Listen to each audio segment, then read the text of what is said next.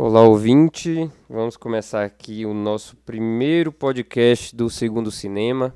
Nós somos um cineclube com sede em Vitória da Conquista, na Bahia, cidade do Grande Glauber Rocha.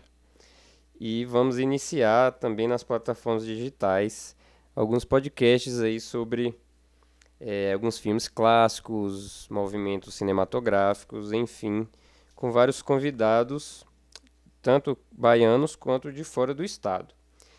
E como nós vamos começar o podcast na Semana da Consciência Negra, nós decidimos que o tema desse nosso primeiro podcast seria Consciência Negra no Oscar. Eu sou Ian Carvalho, idealizador e membro voluntário do Cineclube Segundo Cinema. É, e nós temos aqui também o Leonardo Araújo, professor de filosofia da Universidade Estadual do Sudoeste da Bahia, também membro do Cineclube e convidamos a Juliana Oliveira, que é escritora, escreve para o site de cinema Quarta Parede Pop, participa também do podcast Cinerama, ela é estudante de psicologia e cinéfila e está aqui com a gente para abrilhantar a discussão. Olá, Ian, olá, Juliana e olá, é, ouvintes. É muito bom estar. Tá, Estou muito animado em falar sobre esse tema aqui. Olá, Léo. Olá, Ian. Olá, pessoal. Eu agradeço o convite para participar do primeiro episódio de vocês do podcast. É, após a abolição, o negro nos Estados Unidos só passou a ter os mesmos direitos que os brancos na segunda metade do século XX, um século depois da abolição da escravidão. E esses eventos afetaram a forma como o negro era visto na sociedade. Né? Então, essa visão foi refletida no cinema. E o primeiro filme de Hollywood, né, o primeiro blockbuster, que foi o, a, a representar né, o negro na, no cinema, foi o épico do Griffith, O Nascimento de uma Nação, que ele é cultuado pelos aspectos técnicos, né, mas é, tem uma clara propaganda supremacista, né, onde os negros eram retratados de forma irreal, animalesca, e inaptos a viver em sociedade com os brancos. E esse filme também ajudou a propagar mais preconceito, sendo inclusive apontado né, como um dos fatores para o ressurgimento da Ku Klux Klan. Então, o negro foi retratado de uma forma negativa e quase sempre a partir de então caricato, estereotipada, né? E aí a gente vê, é, é encontra dois problemas aos negros nos filmes, a falta de representatividade e a representação negativa. Então são dois problemas aí que a gente vai tentar discutir um pouquinho sobre isso, né? O papel mais comum dos, é, dos negros, né, sempre foram os escravos, empregados domésticos, criminosos, população de vulnerabilidade social, né? E isso a gente vê também nos, nos filmes e nos prêmios do Oscar que é o, a, a maior plataforma né, de lançamento dos filmes aí, de, de premiação do mundo hoje. E a gente teve a primeira negra a levar uma estatueta, a Hattie McDaniel, em 1940, por atriz coadjuvante no filme O Vento Levou. E depois disso demorou mais de 20 anos para um outro negro ganhar um Oscar novamente, que aconteceu em 64 com o Sidney Poitier aos 37 anos, né? Que ele foi o primeiro negro a ganhar um Oscar de melhor ator. O filme nessa ocasião foi Uma Voz nas Sombras. Então a gente teve depois a, a única atriz negra, a primeira e única, né, até então, a ganhar o Oscar de melhor atriz foi a Halle Berry em 2001. Inclusive num papel de uma mãe que era de situação de vulnerabilidade social, no filme A Última Ceia. E desde então a academia só premia atrizes negras coadjuvantes, papéis sobre estereótipos, né? Enfim. E na categoria de melhor ator, somente Denzel Washington, Forrest Whitaker, Sidney Poitier e Jamie Foxx, somente esses quatro atores foram os únicos a ganhar na categoria de ator principal. E aí a gente encontra né, justamente essa falta de representatividade dessa premiação nos anos de 2015 e 2016, que foram é, duas premiações sem nenhum ator ou atriz negros indicados em nenhuma das quatro categorias de interpretação. Então ele foi chamado de Oscar branco. E aí houve muitas críticas, né, polêmicas em relação a isso. Então a academia pro, promoveu mudanças nesse quadro de votantes para ter mais diversidade e a partir de 2017 a gente começou a ter mais diversidade. Então, é, antes do Oscar, geralmente tem toda a vitrine justamente para que esses filmes eles consigam ter uma maior notoriedade no mundo, para que alguma distribuidora americana consiga comprar e fazer a divulgação desses filmes, para que consiga chegar ao Globo de Ouro, ao SAG Awards, mas principalmente ao Oscar. E eu percebo que ultimamente tem realmente tido uma maior presença de filmes dirigidos por pessoas negras, como também protagonizados por pessoas negras, né? Esse ano foi a primeira vez que uma diretora negra, ela competiu na, na competição oficial do Festival de Cannes, que é a Matt Diop. Ela é francesa e ah, o filme é uma coprodução com o Senegal, o filme é Atlantique. Ela é muito conhecida por é, protagonizar o filme 300, oh, é, 35 Doses de Rum, da Claire Denis. E ela conseguiu sair do festival com o segundo lugar, né, o Grand Prix. E é justamente a aposta do Senegal para o Oscar. Como o filme ele conseguiu ter uma vitrine muito boa no Festival de Cannes, é esperado que ela concorra em melhor filme estrangeiro esse ano, no ano de 2019, no Oscar. É... Ano passado, a gente teve a presença do filme Rafik, dirigido por Wanuri Kawi, que é uma keniana. O filme ele não foi é, passado no país porque o filme ele fala sobre um amor lésbico entre duas mulheres e justamente por bater de frente contra o que é apresentado pelo país, ele foi barrado de ser apresentado no país. Entretanto, ele conseguiu uma notoriedade muito boa no festival e foi exibido na sessão Sertão Regard, né? É, a gente tem algumas outras premiações que são menores, como, por exemplo, o Festival de Tribeca. Esse ano, o, o, o diretor mais jovem a participar do festival saiu vitorioso, ele também é um diretor negro. O nome dele é Philip Humans, ele tem 19 anos e era ainda estudante quando fez o roteiro de Burning Kane, que foi o filme que ele levou para o festival, e saiu com um dos maiores prêmios, que era o prêmio de melhor filme, tem um segundo filme também que esteve presente esse ano no Festival de Cannes, que é o Les Miserables, da França, dirigido por Led Lee. Ele saiu do festival com o prêmio de melhor roteiro, que foi o prêmio que dividiu juntamente com Bacurau. E é a aposta da Amazon também para o Oscar esse ano. Eu acho, pessoal, assim, que a... essa questão... Eu acho que tem, tem aumentado um pouco a visibilidade de outros festivais, né? É, com o tempo, assim, né? Festival é, de Veneza ou de Berlim, por exemplo, eu acho que um tempo atrás eles eram bastante esquecidos, assim, mas como tem chegado também até filmes nacionais nesses festivais, né? O caso aí do Marighella no, Berlim, no Festival de Berlim, por exemplo, traz aí uma, um pouco de visibilidade para esses, esses festivais, então é, isso deve ocorrer também em outros países, né? Então, quando chega produções de outros lugares do mundo que não são tão tradicionais assim no contexto cinematográfico, acabam criando uma visibilidade muito grande. Então são olhos do mundo todo voltados para esses lugares, né? Então acho que tem uma potência muito grande de imagem. E ter representatividade negra nesses lugares é muito importante. Justamente, a gente não precisa nem ir para outro país para a gente ter uma noção mais próxima. O Brasil mesmo é exemplo disso. É, em 2018, se eu não me engano, teve o filme O Curta Cabela, dirigido pela diretora Yasmin Tainá. E até onde eu sei, ela tentou exibir esse filme, esse filme nos maiores festivais do Brasil, mas não foi aceito. É, e a diretora do, do festival de Roterdã encontrou o curta dela na internet e ela foi a primeira brasileira a ser convidada a ter um filme no festival. Ela não, não escreveu o filme no festival, ela foi convidada. E o filme dela sendo chamado para passar no festival abriu porta para outros filmes, né?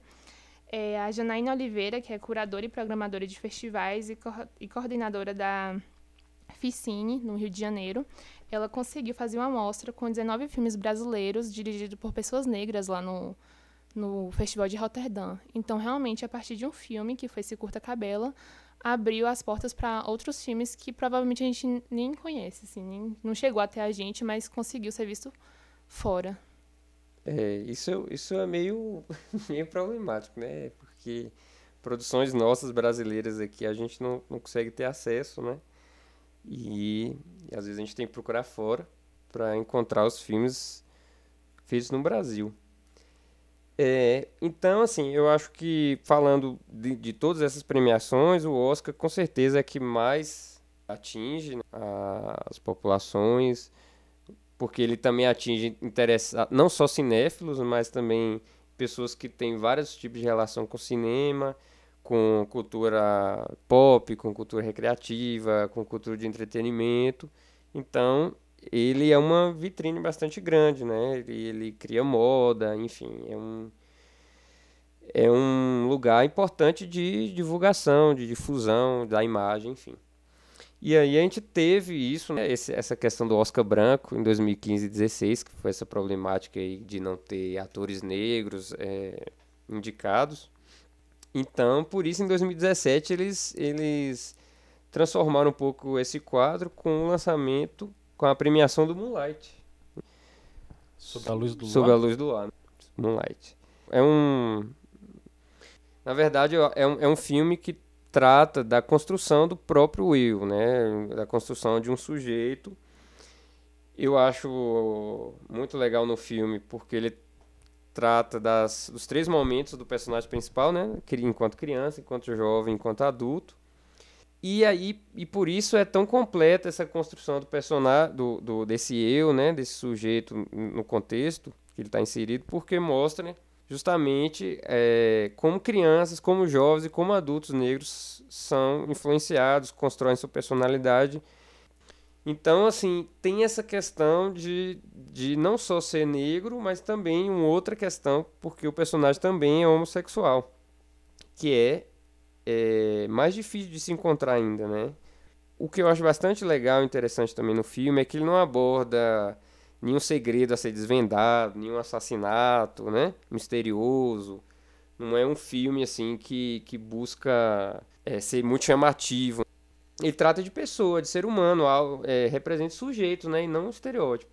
Então isso, isso é que, que faz de Moonlight assim, um filme bastante importante, né? O que, que vocês acham?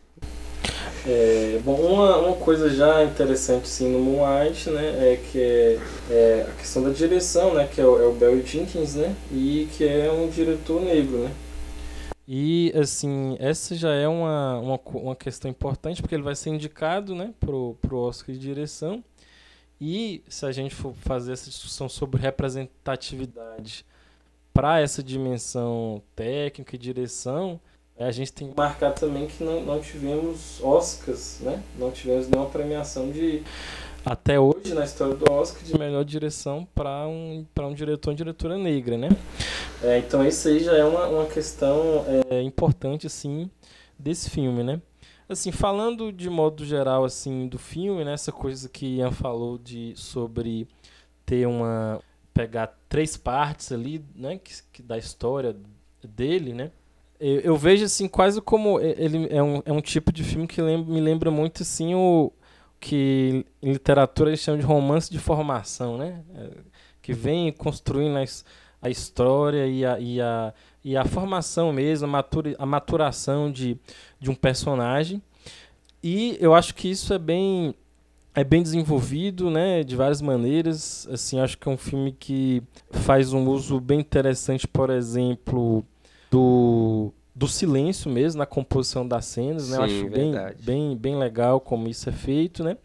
É, e é um filme é, que vai, vai trazer também uma visibilidade interessante para as atuações, né? Quer dizer, é um filme com um elenco, se não todo negro, praticamente todo negro, né? É, é a gente negro. vê uma atuação aí do, do Mahasha, do é, Mahershala Ali, né? Que é, ele vence, ganha de de coadjuvante, né? Nesse, Se não me engano, nesse é. Oscar. É, Ju? Isso, É, isso mesmo. E, é, e traz essa questão que o Ian colocou de, de, de um contexto não estereotipado, né? E, portanto, assim, discutindo temas, digamos assim, que a gente pode chamar de temas universais mesmo, né? é, é, enfim, discute a formação, discute a, o tema do, do amor, né? enfim, da construção da subjetividade. E aí eu acho que isso é importante também para essa discussão assim de que a gente entender, né, que é, muitas vezes assim, a, a, essa ideia de temas mais universais, né, como eles são interpretados mais por brancos, né, fica, parece um pouco às vezes que fazer um filme assim com negros, você não você seria talvez que não estaria temas propriamente negros, né? Mas isso é um problema porque isso é, digamos assim, limitar o que seria temas negros, quer dizer, os temas universais ficam para os brancos e, e aí os negros ficam para determinados negros. temas é, específicos ali que estão muito ligados à, à violência e todo esse tipo de coisa, quer dizer, né? Isso aí é, é, hum. é um problema, né? É... Inclusive, Léo, é, eu, eu tenho uma pergunta aqui que, que entra nesse, nisso que você está falando. Eu queria perguntar para vocês dois o que, que vocês acham disso, que é o seguinte. Vocês não acham que justamente por ele ser um personagem de vulnerabilidade social, talvez não é, isso não acaba por reforçar também um, um, determinado estereótipo de que a negritude está relacionada à pobreza, à marginalidade, criminalidade, como é abordado no filme, né? Porque talvez assim, no momento da recepção do telespectador assistindo Moonlight, ele pode ser que ele tenha essa coisa do estereótipo de superioridade do branco né, em relação ao negro. Porque ele está assistindo é um filme de negros que estão passando por problemas sociais, né, que são pobres, enfim. E que ele que consegue é, ascender economicamente é através do tráfico, né, no filme. Assim, eu, posso? Pode. eu, eu acho que é, é que é, é interessante, inclusive, quer dizer, ele não esquece esse elemento, porque assim, se a gente for pensar, né, num tema que num filme que tem essa temática social, né? É, obviamente isso é uma coisa que a, a gente sabe, né? Que se a gente for olhar nos Estados Unidos também, quer dizer, é, os negros estão, é, a população negra ela tá, ela é mais vulnerável socialmente, tudo mais, né? O que eu acho é que é interessante o seguinte, o, do filme é não ficar só nisso, né? De poder explorar outros elementos e assim, na minha opinião, assim, isso nem é exatamente, não é a temática central do filme. Eu acho que isso é uma atmosfera de construção ali dos personagens, mas eu não vejo assim como a força do filme estando nisso aí, né? É, inclusive não, é, eu acho que tem outros filmes até que, que vão, mas eu acho muito diferente de um filme como Preciosa, por exemplo, né? Que eu acho que é um filme que se centra muito nessa questão, assim, de uma maneira até é, bem cruel, assim, eu diria, né? É, então, assim, eu acho que ele, ele consegue navegar bem, assim, entre, entre esses, esses dois aspectos, assim. Eu concordo com o Léo. Eu acredito que a força do filme não está pautada muito nisso. Ele vai muito além. E é justamente essa questão de se a gente vê um diretor negro que fez um roteiro com base na vivência dele ou na vivência de pessoas que estavam próximas a ele é pautada na realidade e eu acho que a única forma de mudar isso seria mudando a realidade também. Porque, por exemplo, a gente teve Moonlight, que era um filme sobre um jovem negro gay, e tivemos Me Chame Pelo Seu Nome, que também retratava a história de um jovem branco, no caso, que era gay e estava tendo seu primeiro amor. Acabou que o Timothée Chalamet, que, é, que protagonizava o Me Chame Pelo Seu Nome, ele teve aí uma, uma carreira que muitos sonham, né? Ele já fez o Lady Bird, depois ele fez Beautiful Boy, tem agora The King, que tá na Netflix, enquanto o protagonista de Moonlight, que era o Ashton Sanders, que interpreta ele na adolescência, assim, não me vem na mente nenhum grande trabalho que ele tenha feito depois disso. E o porquê será, né? As oportunidades chegam até quem? O Jarrell Jerome mesmo, que fez o romântico dele na adolescência, ele só foi é, reacender agora com Olhos que Condenam, né? Da Netflix, a série da Ava DuVernay. E ainda assim, agora ele, ele conseguiu, é, ele ganhou o Emmy de melhor ator coadjuvante. Mas esse assim. eu nem sabia. foi, ganhou esse ano. Foi o primeiro ator. É, não, não foi o primeiro ator negro, mas acho que foi latino, porque ele é cubano, parece. Ah, é. Isso, né? É, isso. Acho que é isso mesmo. O primeiro ator latino a ganhar esse prêmio e assim, se ele fosse um ator branco, com certeza, desde a época de Moonlight, ele já teria a carreira dele toda, assim, cheia de prêmios, porque ele é um ator muito bom. Mas assim, as oportunidades onde é que estão? É, o, o, essa, inclusive, essa questão que vocês falaram, né, do filme é, ter uma força interpretativa grande, né, até porque o personagem tem uma questão de incomunicabilidade, assim, né, ele, né, tem um, uma questão de não, não conseguir se expressar, né? Sim, com certeza. E aí o, o filme é bastante, é, se torna contemplativo, né, assim, é nesse sentido Isso. e fica muito bonito. É, e os, eu, eu chamo a atenção que os, eu acho que os três é, atores que fizeram, né, o, o, personagem, criança, adolescente adulto, souberam captar bem, né, demais, muito bem essa, essa questão da incomunicabilidade e da interpretação um pouco mais contemplativa. Assim, acho que os três atores foram muito bem assim nos, nos papéis, né?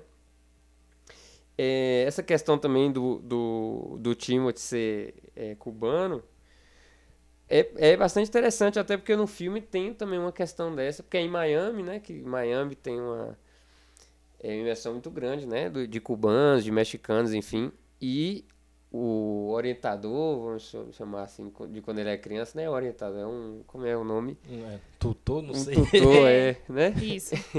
que é um, um, um, adulto envolvido no tráfico. Sim. Ele também é cubano, né? Ele veio de Cuba e tal, Juan, se não me engano o nome dele. É então, verdade isso. Que é o cara que ele vai se espelhar, né? E, é, quando ele se torna adulto, ele entra no tráfico também, ele acaba imitando né, o mesmo carro do cara e tal. É verdade. Então realmente tem outras questões aí também que envolvem o filme. O, o assim, o filme ele, ele fica muito ele ele ele ele tá muito centrado no desenvolvimento desse personagem mesmo, né? Assim, na personalidade dele, como você falou nessa coisa, né? Até dele ser muito calado, né? Ele, ele tem uma ele é, ele é um personagem assim, melancólico assim até, né?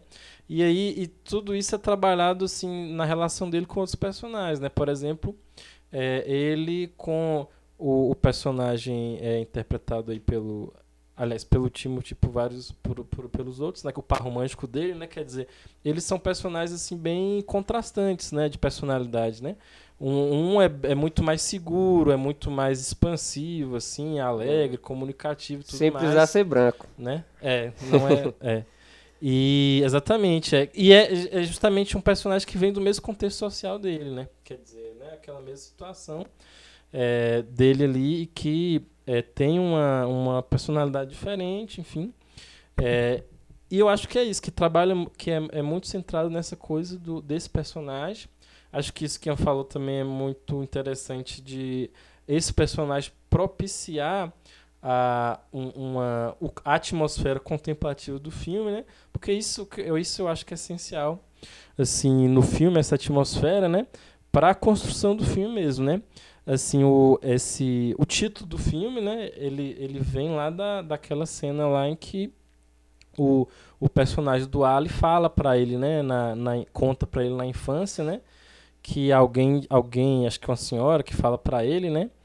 Que ele fala uma frase que ele lembrou, né? Que é de... É, Sob a luz do luar, meninos negros ficam azuis, né? Uhum. É, isso é uma coisa que a gente vai vendo ao longo do filme, né?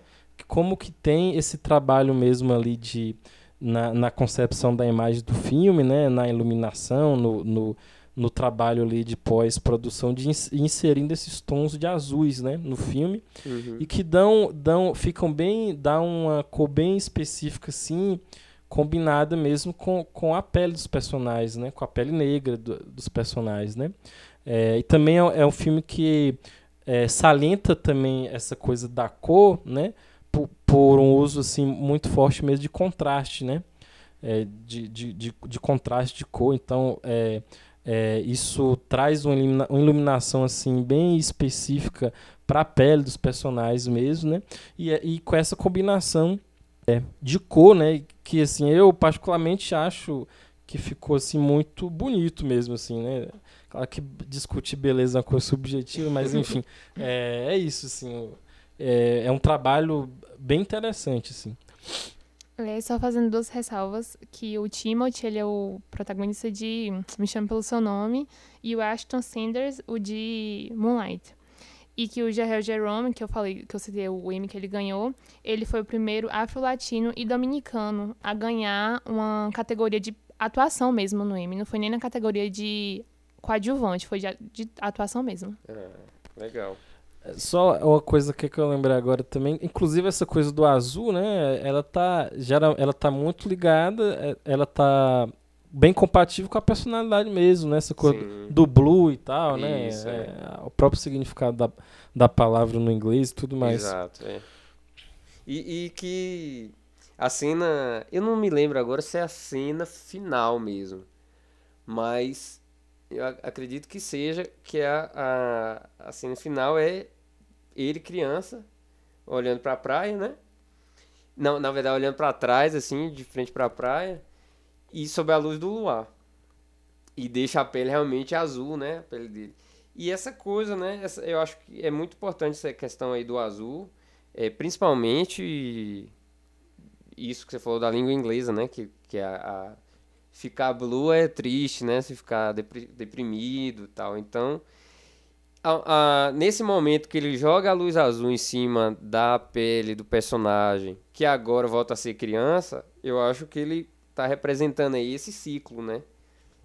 De que crianças e vão ser adultos e esses adultos vão gerar crianças naquele tipo de contexto e que é um contexto realmente difícil, mas ele traz essa questão da dificuldade sob a luz psicológica mesmo, né, a luz da identidade e tal. Então acho que é um filme que foi muito importante ter sido indicado, ter ganhado, né? ter conseguido chegar onde chegou, né? Porque muitos filmes, eles no início da, da corrida do, pro Oscar, eles chegam nas primeiras premiações, que são premiações voltadas pro, pro cinema independente, mas morrem ali porque não conseguem ter o alcance de grandes produções. E Moonlight conseguiu mudar isso. Exatamente. Bom, em 2017, né? Não, 2018, nós tivemos, acho que o, o maior representante foi Corra, Get Out, né? Do Jordan Peele, que é um filme que tem uma temática bastante diferente do Moonlight, aborda que, a, questões questões negras de forma diferente, bastante diferente também, mas voltado para a questão de uma alegoria, né? É, bastante impactante, assim, e também é um filme que pertence a outro gênero. Inclusive, eu, me chamou a atenção também o, é, isso que o Léo falou antes, né? Do Moonlight, é importante frisar que o diretor é negro, né? É. E Jordan Peele também é a mesma coisa. Inclusive, ele já disse, né, que ele não vai fazer, nunca fez e nem vai fazer filmes com atores brancos. que sempre vai fazer filmes. Não que ele não goste de atores brancos, mas não é essa a questão. E é, essa afirmação dele aí foi bastante polêmica, né? Muita gente acusou ele de racismo reverso, de, de achar que, ah, se fosse o contrário, tananã, tananã. Então, teve bastante é, polêmica. E só que assim, né? Eu acho que é, para esses aí que evoca, evocaram essa ideia de racismo reverso, a gente imagina que fala assim, ah, se fosse o contrário, esse contrário já existe, né? Ah, totalmente. Justamente. Totalmente. Inclusive, assim, com grandes diretores, né? Justamente. Onde você não vê, é, é, assim, diretores super renomados, onde você não vê praticamente personagens negros, né? Pega, sei lá, Scorsese, Woody Allen, sei lá, a gente pode citar um- muito, muito, muito, assim. E é por isso que é tão difícil a gente ver representatividade no Oscar, por exemplo, porque é sempre o mesmo grupinho de diretores renomados que trabalham com pessoas brancas e são sempre os mesmos indicados. É. Então, assim, porque, por exemplo, você pega, assim, um, um, um Woody Allen, um Spielberg, um Christopher Nolan, que são é, cineastas que tudo que fizer vai ter destaque. Né? Tudo que eles fazem, todos os filmes, todos os projetos vão ser muito vistos. Vão participar dos festivais, vão, vão aparecer na televisão por causa do nome deles. No entanto, eles continuam sendo, os filmes deles, continuam sendo totalmente brancos. Então isso não é, não é difícil de. É só você ir lá no Wikipedia e botar qualquer filme do Spielberg que você vai ver o, o elenco. O, o do Nolan, por exemplo. Tim Burton, né? Esses, inclusive cineastas que tão, que alcançam um público que não é só o público de cinema, né? Então, por exemplo, é, se a escola da minha filha vai passar um filme, eles vão procurar esses diretores, né? Então, Isso. você percebe que não há muito questionamento por parte do público e da mídia, né? A falta de diversidade de, do elenco de atores desse cineasta. Agora com o Jordan Peele, que é negro, eles estão querendo que coloque ator branco, né? então, assim, é... E até tem, né, ator branco. É só olhar o Corra, né? Ator branco tem. Ah, sim, é. Não, pra quem assistiu o filme, é, vai entender que o ator branco, né, é, constitui uma parte importante da, da alegoria que ele faz, né? Como o papel do, do, do colonizador, do opressor, enfim, né? Eu acho que, assim, antes de, de entrar em... Porque eu tenho, eu tenho várias críticas também ao Corra, é, mas eu, eu gostaria que vocês falassem a impressão de vocês, assim, do filme, né? Pelo filme ser um filme de gênero, como é que foi a, a, o contato, né? A recepção? Pra... É, bom, eu, eu revi esse filme e eu gostei mais, muito mais, inclusive, é, depois que eu revi o filme. É, porque tem muita coisa, de fato, que eu acho que passa desapercebido, assim. É um filme que tem, assim, uma estrutura bem convencional, assim, de narrativa, no meu ver. Mas eu acho que tem muita coisa, assim, que ele vai trazendo que é, são bem ricas, assim, né? E para tratar, inclusive, desse tema é, do, da, da, questão racial, eu acho que é um marco, sim, na, é, na história do, do cinema mesmo, né? Bom, ele é um filme, assim, que ele, falando um pouco formalmente também, ele, ele, ele também usa como Moonlight, né?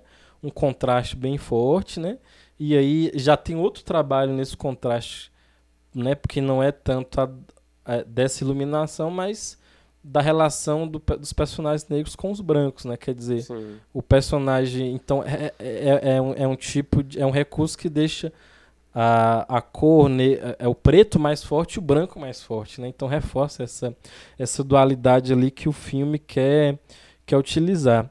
Eu acho que também é muito interessante o, o, o, o, como é que o filme vai trabalhar, vai explorar os diferentes tipos de racismo, assim, né? Quer dizer, desde a da questão clássica mesmo da relação dos negros com a polícia, né? Que, que é é explorada no início e no final do filme de uma maneira muito interessante, sobretudo no final, né?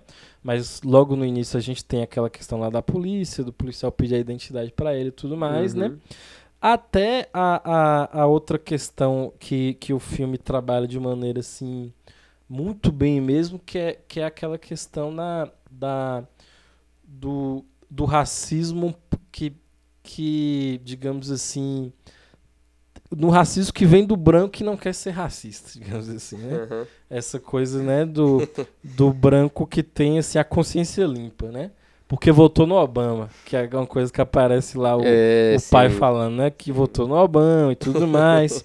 é, é, porque ele admira o, o pai, né? A figura do a figura do pai é representante muito grande disso, né? É o cara que admira o, o Jesse Owens, né? Que, que, que ganhou quatro medalhas lá na Olimpíada é, é, de, de, a, da década de 30 que é, é, na Alemanha nazista né, e tudo mais. E aí, é, é, é, esse trecho, inclusive, eu acho que tem uma coisa que eu acho bem sutil nesse trecho, que mostra um pouco disso, né? Que, tipo, esse, esse pai da, da moça, ela tá elogiando ele, tá, aliás, tá elogiando, né, os negros e tudo mais, falando do Jesse Owens. Aí, logo depois, em seguida, ele, ele fala é, que tem ele se refere a algum lugar, fala alguma coisa com a, empregra, com a empregada, e aí fala que no, é, em algum lugar lá tá cheio de bolor negro, né? Aí isso para mim é, não é gratuito assim no filme, quer dizer, logo depois dele falar bem dos negros, né? Aparecer a palavra negro uhum. junto com coisa negativa, né? Com bolor. Que é, para mim já é um indicativo um pouco do que, que é a figura dele mesmo, né? E assim, de como que eles vão é, se tornando assim bem é, ridículos, né? Na, na, nas, na, nas tentativas assim de, de elogios dele, né? Quer dizer, o irmão lá que vai falar do, do porte, da genética, né? Sim. Do, do, do Chris, né? É, e também a, a, aquela, aquelas, a, so, aquelas, cena, aquelas cenas que se passam na festa também ali tem um show da, das situações são bem surreais e ao mesmo tempo assim, bem horrorosas assim né? Quer dizer aquela coisa a mulher que é, chega perto do Chris e aperta o braço dele né? E aí daqui a pouco ela pergunta para a namorada né? Quer dizer é, é, é, diferente são melhores mesmo né? É, é, é. Então é, ele é um filme que traz muito essa questão que eu acho que tem muito a ver, inclusive, com o papel da, da, da com a discussão do papel do negro no cinema, porque é, traz essa questão da, da, de, de um racismo que admite é, o negro enquanto corpo e puro corpo, digamos assim, né? Sim. Puro corpo, assim, um, é claro, um corpo é, com, com alguns limites, quer dizer, aquela coisa de, de um corpo é, forte, o, o corpo hipersexualizado, né?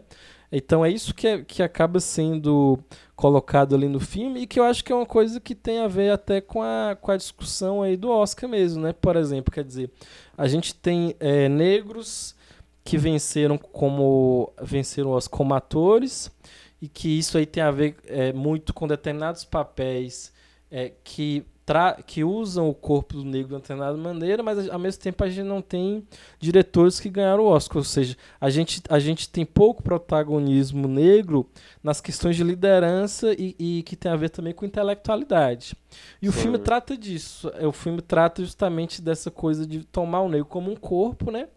E é, mas ele não acessa o papel intelectual, né? Quer dizer, toda aquela coisa do filme né, da, da, da, fusão do ser perfeito lá que eles discutem, é. né, tem o pressuposto de que o branco é o dono da intelectualidade, Isso. que ele vai é, é, ele, ele governando o corpo negro é o ideal para uma sociedade. Quer dizer, é, é isso que está aí em jogo no filme de maneira muito forte. Assim. Tem vários outros pontos, mas vamos discutindo aí. né? É, o aspecto do corpo esportivo, né? Uhum. Sim, né? total. E, e realmente é como se o intelecto não importasse tanto, né? Essa coisa mais física, essa coisa que fica muito, muita gente torcendo para um negro, mas nesse aspecto esportivo, físico, né? É difícil Sim. encontrar alguém torcendo pelo negro num aspecto de uma competição, ou seja, o que for, intelectual, por exemplo, né? Claro. É, eu até faria uma comparação com a situação do Brasil, né? Olha o futebol, por exemplo, né? O futebol é um espaço é, onde é, para a prática do esporte, né? Que, é, o negro ele tem muita visibilidade, né? Porque, enfim, é, como é um futebol muito popular e tudo mais, está muito ligado, inclusive, né, às classes mais populares. E a gente vê é, como os, as, os, os atletas, os futebolistas brasileiros mais famosos, inclusive, são negros, Sim. desde o Pelé e tudo mais, né? Uhum. E como que dentro do, do futebol ele, ele tem aquele papel de destaque ali. Mas, e aí é muito interessante, quer dizer, como é que você tem tantos futebolistas negros, né? E, e, e quando você vai olhar para os técnicos, hoje no, no Campeonato Brasileiro você só tem dois técnicos negros, né? Sim. Quer dizer, naquela posição ali que tem a ver com a liderança, com a gestão, com a intelectualidade, né? Já é já entra já é o, o espaço já é muito mais limitado né? acho que isso é, é um sintoma muito grande dessa questão aí né dessa discussão que o racismo vai para essas questões mesmo de conhecimento mesmo né e ainda assim, essas pessoas que ocupam essa posição de poder, como vocês falaram, tipo, jogadores, ainda assim, todos os dias é só você pesquisar na internet jogadores que sofrem racismo em pleno campo. Uhum. Não precisa mais ser aquele racismo escondido, uma fala ali escondida, não. Ele tá no meio do jogo, ele sofre racismo ali mesmo. É, e essa questão que Ian falou de torcer pelo negro foi algo que, inclusive, fez com que o Jordan Peele mudasse o final do filme, né? Porque inicialmente o final do filme não era aquele. No final do filme, é quem estaria no, na viatura era realmente um policial branco que levaria ele preso. E quando o amigo dele fosse até ele, é, ele não se, se, se lembraria de nada, por causa da hipnose. Uhum. Só que ele fez uma sessão teste e a galera não gostou, justamente porque querem que dê certo pra ele no final do filme. Nem que seja no final do filme, tem que dar certo. Aí ele acabou mudando no final do filme pra que terminasse de uma forma mais otimista, digamos Uhum. assim. E destacar também, rapidamente, é a trilha sonora desse filme, que pra mim é uma das melhores coisas. É o Michael Abels, que ele também é o responsável pela trilha sonora de Nós, né? Que é um filme do Jordan Peele desse ano. Que também acho que é uma das minhas favoritas de A 2019. trilha do Nós é fantástica, eu É gosto muito. sensacional. É, do- é, dos dois, Dos realmente. dois. É, E bom. esse foi o primeiro filme que ele fez a trilha sonora. Então ele iniciou junto com o Jordan mesmo. É, algumas coisas que me incomodaram. Primeiro é uma questão que po- pode- eu acho que tem a ver com gosto pessoal, que é a questão do horror, a comédia juntos. Assim, que é uma coisa que eu não consigo gostar muito. E o Jordan Peele faz isso assim de maneira escancarada, né? Assim, um humor um pouco além da conta pro suspense que ele quer manter. Também acho que o Corra é um filme que exige um pouco mais suspensão. O suspense dele devia ser um pouco mais longo, que ele o filme a gente desvenda ele muito rápido. Então assim, com 25 minutos a gente já entende o que está acontecendo e eu acho que ele é um pouco didático demais na explanação dessa alegoria. E isso acaba me, atrapa eh, me não me satisfazendo como com- por completo assim, né, na, na recepção do filme. Então, assim, eu acho que ele tinha tudo para ser um filme revigorante no gênero de horror, né? Que já tá há muito tempo fatigado. Mas eu acho que, que ficou um pouquinho ainda de, de caricatura, assim, um pouquinho óbvio.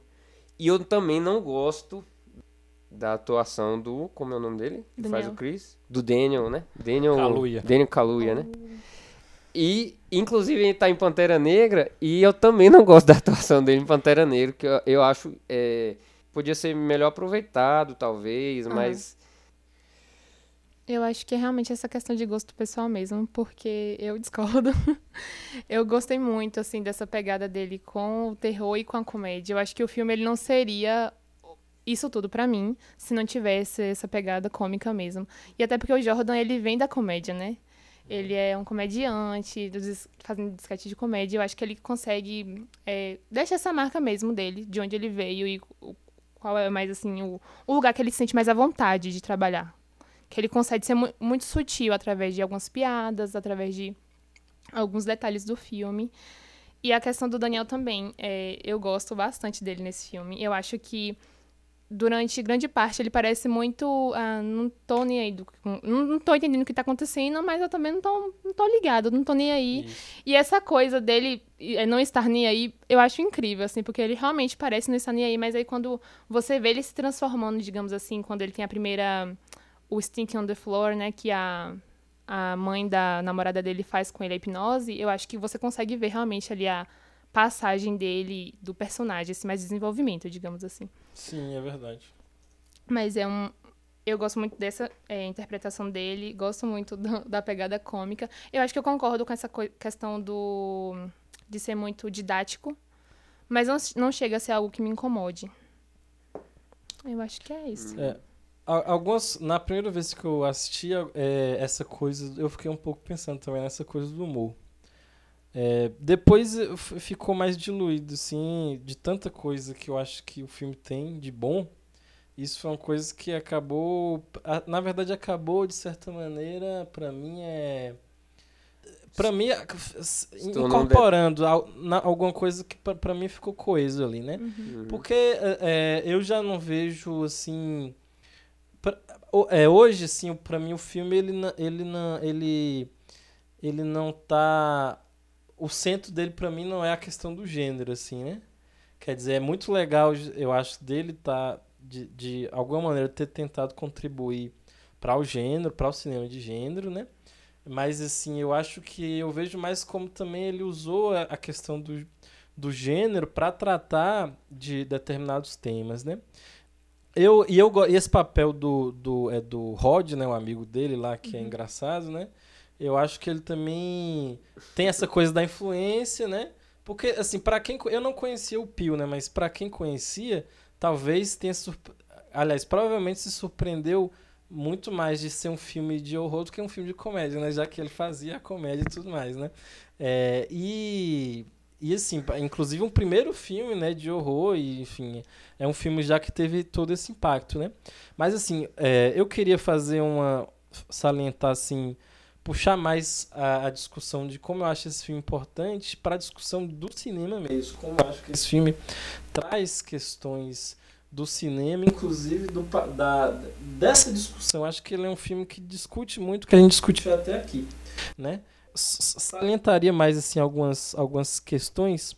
É, aquela cena que a Juliana falou da, da hipnose, né? Como que ela, eu acho que ela é significativa, assim, né? Acho que ali começa a abrir uma discussão assim, metalinguística bem interessante, assim, é, no filme, né? Por quê? Porque, assim, o que acontece ali? Ele, o que a gente vê? Ele, a gente vê ele paralisado, né? Na cadeira, uhum. na frente de uma tela, né? Uhum. Inclusive tem momentos que é bem. Você vê claramente sim que ele tá num cinema ali, que tá tudo escuro e ele só vê a telinha, assim, sim. né? Então tem, eu acho que pode vir uma discussão. Uma primeira discussão que poderia vir aí seria essa coisa mesmo da situação, é, da experiência geral, né? De, de um espectador que fica. que pelo poder do cinema fica paralisado, né? Com, a, com o filme, mesmo quando ele tá sofrendo, né? É isso, mesmo quando ele tá, tem uma, uma, tá sentindo várias coisas. E geralmente no filme de terror o que acontece é essa coisa do, do, do sofrimento mesmo, né? Dos sentimentos de medo e tudo mais. Uhum. Né? É, e por outro lado, é, mais profundamente, acho que é uma questão mesmo da própria relação né?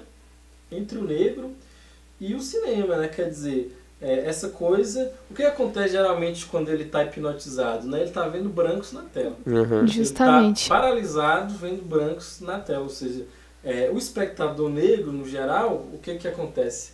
Ele está lá, prisioneiro, numa, numa sala de cinema, onde ele, ele só vê brancos na tela. Uhum. Ou quando ele vê negros, ele vê negros estereotipados, ou seja, já é outra maneira de. de ele, ele vê outros negros presos né, num, num, determinado, num determinado modo de se comportar que é conveniente aos brancos. E isso no filme é representado quando ele começa a ver os, os negros, né? Quer uhum. dizer, a, a, a, os empregados, né? Os dois e aquele personagem lá é, que, que, do, do, que é casado com a senhora lá, né?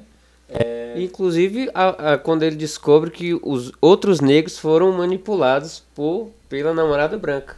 Né? Exatamente. Uhum. Isso. Quando ele descobre que é. ele, não, ele não é o primeiro, né? É. Tem uma história aí, tem Isso. um passado, né?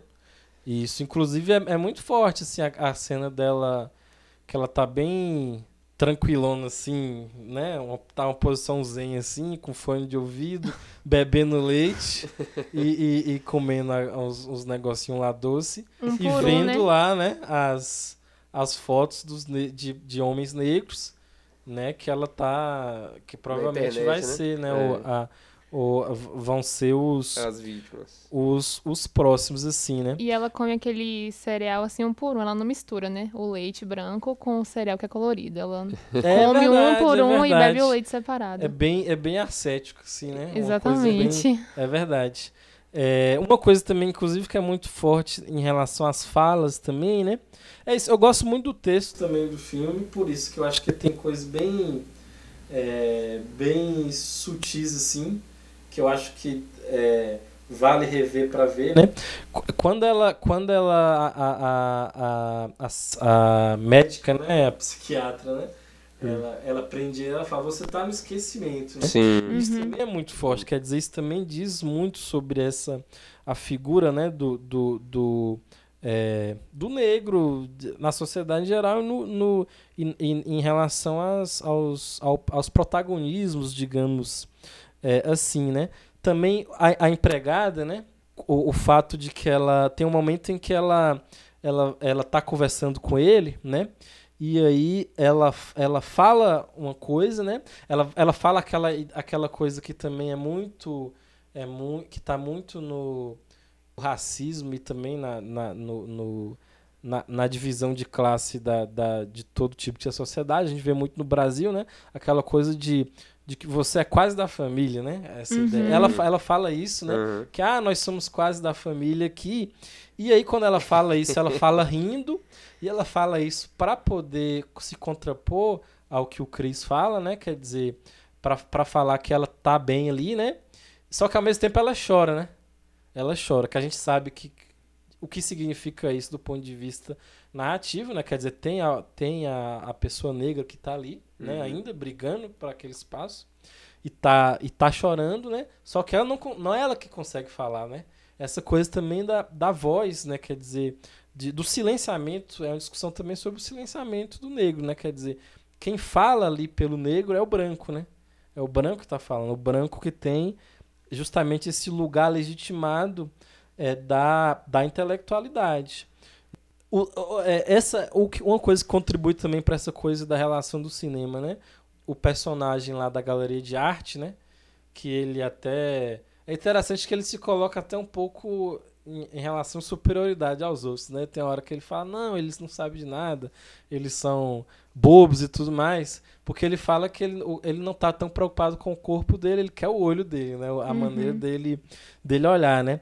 E aí quando ele prende, quando ele tá preso lá, esse personagem fala também que, que ele, né, que ele, o, o Chris, ele, ele, ele vai ser, ele é como uma plateia, que eles, né, eles todos que são os negros que fazem parte daquele experimento, é, a partir do momento em que ocorre o experimento, eles vão virar plateias, né? Então é, é justamente, eu acho que é, é, tá muito ligado a essa coisa do espectador, do lugar do espectador é, negro ali, né?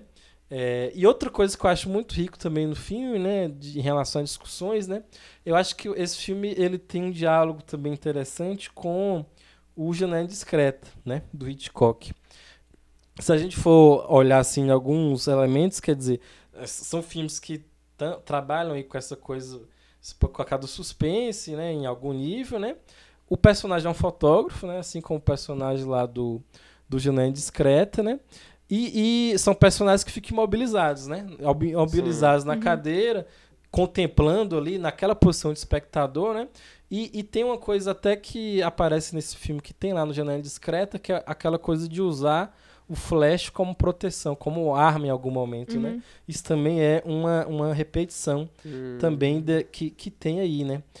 É, esse papel também de, de. Outra coisa que me lembra, não é que exata, acho que seria exatamente uma referência, embora eu não descarto que não seja, mas assim, a maneira como ele trata o racismo, essa coisa de tratar o racismo do, do, do branco que não quer ser racista, é porque assim, eu, eu, eu cresci, é, uma, uma parte da minha adolescência, eu vi na TV uma, uma produção que fez isso, que pra mim foi que melhor fez isso, que é o Todo Mundo Odeia o Chris, né? Uhum. Que tem a personagem da senhorita Morel lá que, que, que é muito isso, né? Uhum. Que é essa coisa da, da, da uma branca ali que não quer ser racista, mas é raci- racista tentando não ser, né? Ah. E uma coisa que sabe o que eu lembrei? Que o, o, o personagem dele chama Chris também, né?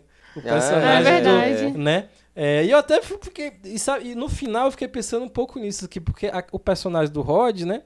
é, ele, é, ele é aquela coisa da comédia, É. assim, né? Então, se a gente for olhar todo o filme da perspectiva do Rod, a gente poderia ver um filme que fosse um episódio Todo Mundo Odeia o Chris, assim. O Chris se ferrando totalmente e no final você vê de uma perspectiva engraçada, né? Como o Realmente. Rod faz, né? Ele olha assim no final e fala, não, eu avisei, né? Você sabe, né? ia dar errado isso aí. Né? Então, assim, e, inclusive é isso que eu acho é uma, uma função interessante do, desse personagem do amigo dele ali, né? Essa coisa mesmo da, dessa intuição que ele tem e como ele também dá uma outra camada para essa questão do humor, assim, no filme, né? E trazendo até essa questão do gênero que você citou, é, que ele realmente ele foge um pouco dessa questão do gênero. É, ele, foi, ele foi indicado ao Oscar né, de melhor filme em 2018, e analisando os, os indicados junto com ele, ele era o único que fugia dessa questão do drama mesmo, né? Ele foi indicado junto com O Destino de uma Nação, Trama Fantasma, Me Chame Pelo Seu Nome, Três Anúncios para um Crime, The Post, A Guerra Secreta, Lady Bird, A Hora de Voar, Dunkirk e A Forma d'Água. Sempre tem um Nolan e um Spielberg, né? É, justamente, sempre, sempre. E todos esses filmes só caem no drama. Claro que A Forma d'Água, por exemplo, tem a questão da ficção científica. É, Lady Bird tem um pouco de comédia, mas todos são drama. E Corra é o único, assim, que foge dessa... Ele trouxe um pouco de diversidade. Para Sim. além de ter pessoas negras no elenco e ser de um diretor e roteirista negro, ele trouxe diversidade pro gênero mesmo. É. Sim, é. É, só é uma difícil coisa. ver filmes de horror nas premiações mais importantes do Oscar. muito né? É difícil, verdade, é muito verdade, difícil. isso, Nossa, é assim... Eu, desde que eu comecei a acompanhar, foi uma das primeiras vezes, assim, que eu vi um filme de terror indicado. Agora, essa questão é, que você falou aí no final, né, do personagem e, e do humor que você voltou a falar.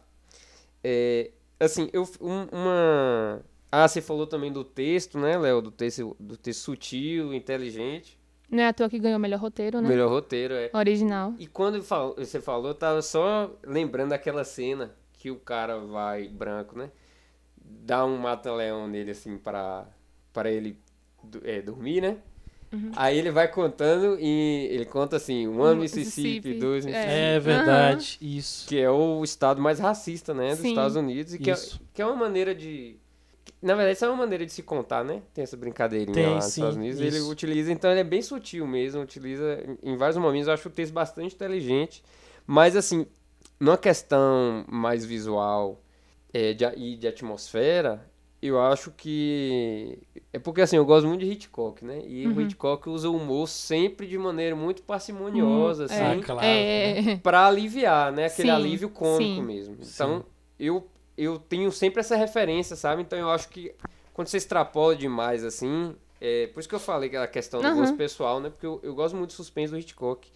Então, ele acaba que utiliza a, é, esse humor, tem muito destaque, né? Tem uma relevância maior, assim. E acho, é, Juliana falou também da, do final que foi modificado e tal. É, no final ali, quando a gente vê as, a, aquela cor azul e vermelho, que primeiro a gente vê a cor, né? É. do- da viatura, que é uma cena muito massa, acho assim, muito, muito legal Também. a cena. A gente fica com um misto de alívio e apreensão, né? aham. Por causa da polícia, né? Então, eu só fiquei com a apreensão. É? Porque eu sabe, pra mim ali tá muito claro que o que a polícia chega, ele vai se lascar. Aham. Porque ele é o negro que tá em cima da mulher branca Ah, que é. tá machucada. Sim. E essa é uma, essa é uma imagem que é muito significativa no, é, no Brasil. A gente conhece também, mas nos Estados Unidos ocorre muito isso. Já vi várias notícias, sim, de uma pessoa negra que vai. é, às vezes, Vai seguranças que vai ajudar, vai pegar um, um, um, um- criminoso que é branco, por exemplo, a polícia chega. Confunde. é. E confunde, é. Inclusive, isso é retomado, é, isso é tão comum que é retomado no Infiltrado na Clã, inclusive, essa, Sim, coisa, sim. É. é, mas, mas eu não sabia que tinha isso aí, não. Eu acho que. que isso, Isso- que você isso. falou que era uma cena diferente, né? Porque eu Uhum. acho que ele, de fato, ele se preocupou em querer mostrar que aquilo ali é um problema, assim, sim, né? Que sim. Não, é, não seria legal ter um final feliz, né? Justamente. Mas eu acho que mesmo com a, aquela coisa das piadas, ainda fica uma coisa, pelo menos o personagem mesmo do, do Chris, né, do Kaluuya, é, ele, ele tá acabado, assim, ele não tá muito, né? Aham. E, e, a gen- e é isso, assim, é, eu acho que também tem essa mensagem que aquilo ali é uma coisa que não se solucionou, assim, né? Eu acho. Sim, eu concordo. E, tipo, querendo ou não, ele precisa ainda da recepção do público. Então, nessa sessão teste, como não deu muito certo com outro final, ele precisou trocar. Porque apesar de criticar e de querer estar no gênero que ele tá, ele precisava ainda de uma aclamação vinda do público para que justamente é, festivais e premiações conseguissem. Ele conseguisse espaço nesses meios, né? Porque sem a, é, a recepção do público, para um filme conseguir carreira em premiações é bem difícil. Sim. Sim. Só pra marcar uma coisa também que eu acho que tem muito a ver com. Pra mim não é gratuito, né? Que é a, ques- é, a maneira como ele se livra da, da, da que- do aprisionamento, né? Que é botando o algodão no Colhendo ouvido, né? algodão. Colhendo- é, colhendo algodão, exatamente. Exatamente. Que isso aí justamente é uma. Pra mim tá ligado justamente a essa, a questão da, da escravidão, Escravidão, mesmo. aham. Quer dizer, né? é Aquela coisa, bom. A- o personagem negro, né? Conhecendo a sua história, né? Ele, tá, ele tem uma liga- ligação, por mais né, que isso seja. Mas é claro que a import, existe a importância disso, de marcar toda essa situação de sofrimento que foi, né? Quer dizer, ele tem uma ligação com aquilo ali, né? Com Uhum. a coisa do algodão e tudo mais, e ele ele usa aquilo de um, como é, ele inverte aqui, quer dizer, usa aquilo a seu favor, Justamente. digamos assim, né? Uhum. Então, assim, acho que eu- ele é, é- um filme que tem. Eu acho que revendo tem mais coisas ainda que dá pra ver. Porque aparentemente é um filme muito simples, eu acho, assim, Uhum. quando você olha, mas eu acho que tem muitas possibilidades, assim, de, de, co- de riqueza mesmo, assim, polissêmica ali, que dá pra ser. pode ser descoberta ainda. Agora a gente vai falar um pouquinho sobre a última edição do Oscar, que aconteceu no início desse ano. É, foi um dos anos que mais teve representatividade com pessoas negras. É, o vencedor de melhor filme foi Green Book. Pantera Negra levou os prêmios de figurino, design de produção e trilha sonora. O Infiltrado na Clã venceu o roteiro adaptado. E Se a Rua Bailey Falasse ganhou o prêmio de melhor atriz coadjuvante para Regina King. Então a gente vai falar um pouquinho agora sobre Pantera Negra, que foi um filme de super-herói que mais ganhou prêmios no Oscar. E, gente, o que, que vocês acharam sobre esse filme? E aí, Uma, uma, uma primeira coisa que você já citou aí, que eu acho que é importante, porque retoma um pouco o que a gente estava falando sobre é, a representatividade, né? Não só na atuação, mas nas, ques- nas outras questões técnicas e tudo mais, né? É o fato de que a gente tem aí é, duas premiações técnicas, né? Que foram para mulheres negras, né? Que é A, a, a Ruth Carter, né, que vence pelo figurino, né, do Pantera Negra, que é uma coisa que chama muita atenção. Negra É. no filme, né? primoroso, né? É, e- e- embora cause discussão, eu conheço até um, discussões. é, tem gente que não. Gosta Do figurino? É, por incrível que pareça. É, Mas assim, é, é- é muito. É, é muito é impactante no filme, né? E a Hannah Bleach que, que vai ganhar pela a direção de arte, né? O design de produção, né, que estão chamando agora aí. Então isso acho que já é uma coisa que chama a atenção. assim, de início, né? Tanto é que uma das maiores concorrentes da Ruth era a Cindy Powell, né? Que ela foi indicada por dois filmes. Ela foi indicada pelo figurino de A Favorita e pelo de Mary Queen é, of Scots. E perdeu nos dois, ainda, apesar de ser uma das mais favoritas na categoria. E, e, inclusive figurinos fantásticos, né? Sim. Do- do- ambos os filmes. E, e a Ruth Carter já tinha sido indicada né, nessa categoria. Ela tinha sido indicada pela Amistade e pelo Malcolm X. Sim. Uhum. Bom, é, eu, eu, eu particularmente não gosto de filmes super-herói, é, não assisto muitos, e assisti Pantera Negra justamente por ser um filme que se propôs a ser diferente, né? E realmente você ter um super-herói é, negro, né, é, prota- protagonizando uma história que se passa no continente africano, foi uma coisa que me chamou a atenção, então por isso que eu fui assistir ao filme. Então, assim, um- um- uma, das coisas que eu mais gostei no filme foi essa questão de do ambiente, do universo ser muito rico e remeter sempre à história do continente africano, né? É, em algumas tradições socioculturais que a gente não conhece muito. Porque, assim, para além dessa representatividade, né, do herói negro, tudo que rodeia, assim, os conflitos da trama, né, tudo é muito cantador, assim, é um filme de fantasia muito bonito porque tá atrelado à ancestralidade, isso que eu acho muito legal. Inclusive tem uma fala lá do, do, do acho que do rei de Wakanda, que Sim. ficou na Terra, né, o menininho, que se tornou o vilão depois, né? O Michael B. Jordan. É, Isso. é o Killmonger, o personagem, o nome do personagem. É, do apelido dele, né? Que ele fala que é conhecido como Killmonger e tal. Aham. Que é uma fala dele que, que, ele, que, que ele contrapõe um discurso de que.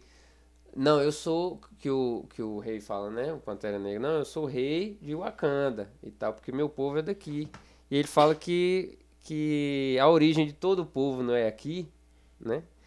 Então, essa. Então, acho que tudo no filme remete a essa ancestralidade. Eu acho muito legal, porque a fantasia toda do filme remete a essa ancestralidade localizado no continente africano, né? Então, e essas questões aí de figurino, né? o- a- do filme, que é muito bonito. O design de produção, que foi o que ganhou também prêmio. Tudo remete a essa atmosfera africana, né? As máscaras, aos rituais. Tudo é muito, muito encantador, assim, né? Então, eu acho que esse gênero aí, blockbuster de super-herói, tem um ganho um frescor aí bastante importante, necessário e que, que pode começar a ser referência, né? E é até engraçado porque o diretor desse filme, que é Ryan Coogler, ele fez Fruitvale Station e Creed. Ele não é um membro da academia. Ele foi convidado para ser um membro da academia, mas ele recusou porque ele não vê muita função em ter que julgar a arte dos outros. Porque a academia é formada por várias pessoas da indústria cinematográfica que voltam no- nos filmes que são indicados ao Oscar, né?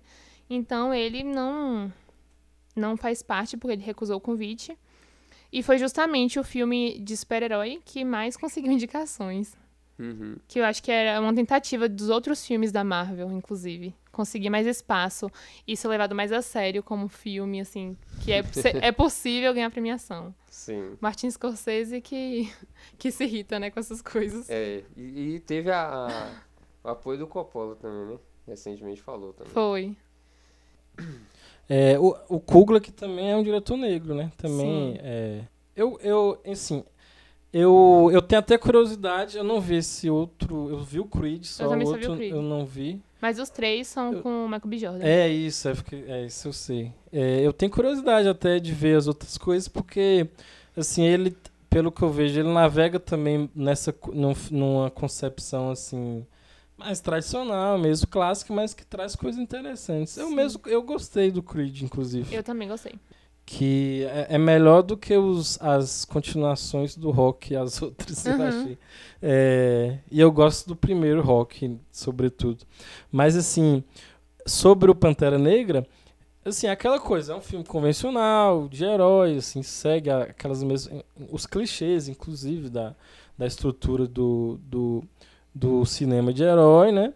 É, eu não conheço tanto a, a- o- os quadrinhos do Pantera Negra, mas até onde eu sei, assim, ele, ele não tem um material ali dos quadrinhos para tirar algo muito inovador nesse aspecto, como teria, por exemplo, quem é, adaptou outros quadrinhos que, que tem uma potencialidade bem mais disruptiva, como por exemplo o Ótimo, né? Quer dizer, é, então assim, o trabalho, inclusive que é, Snyder, né, que faz com o Ótimo, por exemplo, eu acho muito fraco o material que ele tinha, que ele poderia fazer uma coisa bem interessante, não faz. Uhum. Então assim, um, é, Hellboy dentro, também, né? dentro é, tem é, Hellboy também, né? Tem dentro, então dentro dos limites, né, de, de do que talvez seja é, essa é, a, a origem do personagem, e tudo mais, né? É, eu acho que tem algumas coisas ali interessantes, assim. Eu acho que é, eu gosto porque tem ideias no filme, assim. Acho que o, o filme ele traz um debate de concepções, né? É, inclusive de teorias raciais é, é, é, é, e que é, e que que debatem sobre essa questão da diáspora, né, da afrodiáspora e tudo mais, né? Inclusive um, um filósofo que tem sido muito citado atualmente, né, que é o Achille é, Mbembe, ele fala que gostou muito do filme, né? Ele é um filósofo é, de de origem africana e que ele fala que gostou muito do filme porque acha que o filme traz essas discussões de, de diferentes discussões. Eu acho que as diferentes discussões a gente vai vendo, né, por diferentes per personagens, assim, né? Então, a gente tem, por exemplo, é, a perspectiva do T'Challa, né, assim, como personagem principal, ele tem em relação a essa questão da, da relação ali com o Wakanda, né, e com a perspectiva do, da- do retorno à África e tudo mais, ele tem uma perspectiva mais conservadora, assim, né, quer dizer, ele é, ele é meio, assim, nacionalista, né, protetor e tudo mais daquela situação, né, a personagem in- in- interpretada pela, pela Lupita Nyong'o, né, ela já é mais aberta, né, ela viaja e aí ela acha que é importante haver uma expansão assim de Wakanda, de Wakanda para o mundo, né? E, a- e no, no o outro ponto que é fundamental, né, que é o do Killmonger, né? Que ele é, já acredita justamente que o Wakanda precisa impor mesmo, né, a sua perspectiva ali, e ele tem, ele tem justamente uma perspectiva mais radical, mais até mais revolucionária mesmo, né? De dominação, né? É, de, de imposição também. é. E aí, quando você fala. É porque, assim, é claro, ele é um vilão, né? Ele é pintado como um vilão, então Aham. algumas coisas a, a, são ressaltados para isso. Por exemplo, essa perspectiva da dominação e tudo mais. Talvez seja até um problema se a gente vê que o personagem, digamos assim, mais revolucionário, né, seja esteja justamente ligado a essa perspectiva mais criminosa e tudo É, mais, sim, né? sim. É, é, é, e, mas o que, que é interessante são algumas coisas que ele fala. Por exemplo, isso que você ressaltou é interessante. Quando ele, o diálogo que ele tem no museu, né? Com a, um arqueólogo, sei lá o que, não sei se vocês lembram dessa parte, que ela, que ela fala sobre a, a, a, as, as, os itens que tem lá, né? Sim. E ele fala, bom, mas o povo branco roubou isso aqui da Uhum. gente lá. E aí, como é que faz, né? Tirou tudo da gente lá. É de quem isso aqui mesmo, né? Uhum. Então isso são discussões interessantes aí, né? E que se torna esse personagem complexo, né? Ele é um personagem que é bem interessante, bem complexo, assim, tem uma certa autonomia, assim, você consegue ter uma simpatia por ele por conta de ideias e tudo mais, né? Outra, outra questão também, né, é que é interessante. Agora, Leo, te cortando aqui só Tá, para não perder beleza, essa, tudo essa, bem. essa questão, é que é o seguinte, eu, eu também acho que, eu achei, na verdade, que o personagem poderia ser melhor, ter um, ter um tratamento, um acabamento melhor, Uhum. É, justamente porque ele traz questões pertinentes, mas eu acho que não há assim tanta empatia, eu acho que essa simpatia que você falou, ela se quebra no momento que ele é, ele é muito ríspido com as pessoas, que ele é, não tem cuidado com as coisas, ele queima lá as ervas, né? As ervas Sim. do coração e tal. Então, são coisas que vai fazer a gente ter É. mais antipatia por ele. Sim. E eu acho que isso afasta a, a gente de se conectar com as ideias que ele traz, porque são ideias mais- eh, muito importantes. Então acho que Isso. o filme caiu num clichê muito eh, perigoso, assim, né? É porque ele, ele acaba se mostrando assim egoísta e tal, aí pode, pode cair um pouco naquela ideia assim, ah, não sei o que, tipo, essa perspectiva mais revolucionária, no fundo, é, é, é só pra essa- a pessoa ter um poder lá, egoísta, individual, que é o que ele apresenta ali, né? Uhum. Porque pa- a- a- pode ser assim, ah, é um recurso, uma manobra pra ele ter, só ele ter poder, esse tipo de coisa, né? Pode ir um pouco, poderia ir um pouco nessa direção, né? E assim, até que ponto isso também não foi proposital? Justamente porque a Marvel ela trabalha com essa questão de da gente criar um pouco de empatia pelo vilão, mas não totalmente a ponto da gente ficar do lado dele 100%. Então, eles, ele- eu acho que eles trabalharam realmente com cuidado maior com esse personagem, mas também não 100% para que a gente fique só é, do lado dele, digamos assim, né? Criando essa questão de lado, de bem e mal. Eles, não, Certeza. realmente, vamos fundamentar esse personagem aqui, mas não tanto para que a galera não fique do lado dele, e sim do Pantera Negra. É. Sim, é. E aquela coisa também, quer dizer, a posição do, do, do bom, né? Ser aquela mais mediana possível, mais moderada e tudo Sim. mais, não é isso? Justamente. É, que é bem tradicional também, né? Aham. Outra, uma coisa também que eu acho importante, né, no filme, assim, é essa coisa, é, é explorar, né, uma, uma, uma, uma- essa temática aí do afrofuturismo, né? É, que, enfim, é uma coisa que tem já sido explorada aí por outras, em outras vertentes. E é, e é muita, eu acho que é uma perspectiva interessante, assim, dessa relação, né? Entre é, a temática racial e a ficção científica, né? Porque, assim, tem a- uma, é, uma discussão que coloca um pouco, assim, da, do sentimento da, dos, dos povos africanos escravizados, né? Que como que é uma situação, assim, um pouco é, surreal e, e até é um, é, digna de um, um, um contexto de ficção científica. Porque você imagina que, né, é, é, essas pessoas, em algum momento elas, elas, elas meio que é como se elas fossem tivessem sido abduzidas, né? Quer dizer, chega a um bando de branco e pega as pessoas, escraviza e leva para um lugar completamente diferente para é, é, é, serem escravizados e tudo mais, né? É, então o, filme acaba mostrando uma perspectiva assim, de ficção científica oposta a isso, quer dizer, essa coisa de da, do imaginário do, do retorno, né? A, a, a África, né? Então é esse esse imaginário, né? Ele é uma coisa é, é, é, que é muito muito presente hoje nessa discussão aí de, de afro diáspora, né? E que é- mas é um pouco por isso também que a- a- ele já foi criticado assim, né? Eu vi algumas críticas interessantes, inclusive de estudiosos assim, né, da- das temáticas eu não assim, eu acho que tem alguns limites, mas assim, tem algumas coisas que é, não é nem a, não a maneira tão que eu vejo, mas que talvez seja interessante pontuar assim, né? Por exemplo, essa discussão da, da imagem da África, né? Eu já eu ouvi uma eu, eu vi já textos mencionando assim que talvez essa, esse retorno à África no filme é de uma imagem de uma África meio americana, assim, meio norte-americana, né? Então, assim, eu, eu vi no, no, sentido assim, de você não ter, por exemplo, a riqueza cultural africana que a gente tem no Brasil, por exemplo, né?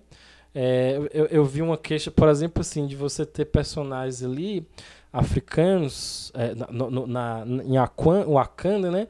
Onde você não vê assim como elemento forte, por exemplo, uma coisa mais assim da, da dança e da de, de elementos assim de mais ligados à mesma alegria, né? Comenta-se um pouco de personagens muito sisudos, inclusive o personagem do, do sacerdote ali, né? Que tem uma, uma, uma função.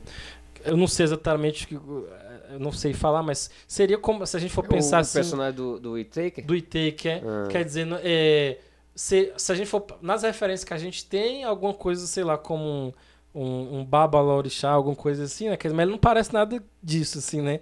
E, é, é, inclusive, eu vi até uma, uma crítica achando que os, a, as, as vestimentas seriam. que as vestimentas seriam estereotipadas, assim. Hum. Eu não sei, é, que seria talvez é, caricatural, assim, aquela coisa do de uma vestimenta que está muito uma coisa meio ligada ao, a, um, a um contexto mais selvagem, assim, uma coisa, eu não sei, né? Porque tem esse, tem a combinação disso com a questão futurista e tudo mais, enfim. É, é isso, assim. Eu vi uma. Eu acho que pode. É, que, se tiver um olhar também um pouco mais perspectiva, acho válido também tentar investigar isso, né?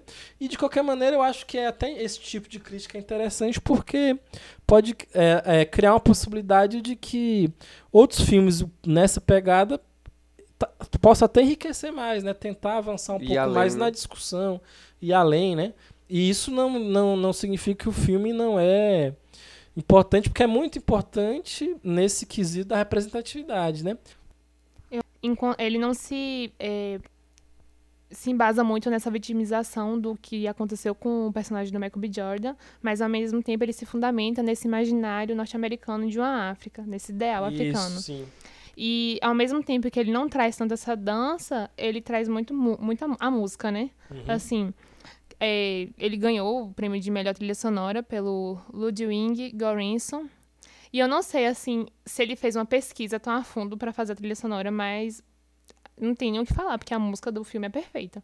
Não era a minha favorita que estava concorrendo, mas não é aquela música que você acha injusto o prêmio que eles levaram, né? Uhum. É, eu acho que essa coisa também do, de, da dança e da alegria que você está falando, eu, na verdade, isso também é um pouco de estereótipo, né? Uhum. Porque assim, a gente acha que tudo na África é na base da dança e da alegria também, Sim. né? E ali eu vejo um contexto de crise ali também no filme, né? Eles estão passando por uma crise ali, está focado no núcleo nobre, assim, é, a, tá, é parte da nobreza ali, né? É o exército, então você não tem Sim, é muito é foco ali para você ir para comunidades menores, para você ter uma, uma noção maior do que do que, que é o Wakanda, né? Então eu acho que ele é bem ele é bem focado em um determinado núcleo que eu acho que não dá espaço, né? Para mais. É, para você ir além dessas coisas. Uhum. Não, eu concordo, é isso. Eu acho que é, tá muito nessa coisa de não ter, talvez, tempo, espaço para fazer tanta coisa assim. Como pode ter Deixar no, essas dois, né? críticas né? aí. Deixar é, por dois. Porque o, o, o, personagem do Martin Freeman, né? O que é, Isso, que é o Martin Freeman que eu tava pensando. Então, que é o piloto. Ah, ele é o piloto? É. Ah. Que era o ex-piloto, não sei o quê que, que ele. A primeira vez que ele aparece é lá na, na cena do cassino, né? Que eles vão é, tentar interceptar o, o a arma lá do sim, de sim, Vibranium, né? É. E ele aparece e. e que, ah, que até é a cena que aparece o Stan Lee, né? Inclusive. Então, ele é um personagem meio bobo, assim, meio. Sim. É, né? Ele, isso é legal também porque ele não tá lá, ele vai para um lugar, ele não ensina nada, é. né? Não passa conhecimento nenhum. Ele, ele tá no lugar que ele deveria estar. É, é justamente o contrário, ele tá ali recebendo, isso. né, uhum. conhecimento. Com certeza. Uhum. e conhecendo e vendo a importância de tudo aquilo, ou seja, colocou ele ali num lugar totalmente um lugar que ele não consegue ter domínio sobre nada, né? Ele sempre depende. Então é importante o elenco, o diretor ser negro e o que eu acho mais importante de tudo nesse filme é que o, o não é tema de escravidão, não é tema de vulnerabilidade social, não é tem, o, o, as temáticas que aparecem não são temáticas que a gente está acostumado a ver e é uma temática é, de super-herói que é que é justamente o oposto, que é um lugar de que a gente só viu branco, né, até hoje. E esse herói negro, ao final, ele salva o mundo, porque herói tem que salvar, super-herói tem que salvar o mundo, né? Salva o mundo da melhor maneira possível, que é dividindo conhecimento. Então, eu acho que tem esse, esses dois triunfos aí. O roteirista, é, Joey Robert Cole, ele também é negro. Também, então, né? com certeza, essas nuances assim do personagem branco ocupar o espaço que ele deveria ocupar em outros filmes, com certeza veio dele, né? Sim. Provavelmente. Porque um roteirista branco não teria essas nuances de. Sim, Eu- inclusive eu- esse papel que essa coisa que você falou do conhecimento é muito importante no filme, né? Quer dizer, tem muito essa coisa do da ciência ali muito forte, da, da, da irmã do T'Challa, né? Que é, um, agora, que é uma super cientista e tudo É. mais. Sim, é. É, e é isso, é muito interessante também porque, de fato, essas discussões são muito fortes. Por exemplo, a mesma, a mesma crítica que eu vi pontuando essas coisas, eles colocaram assim que ali tem uma perspectiva de ciência também europeia e tudo mais.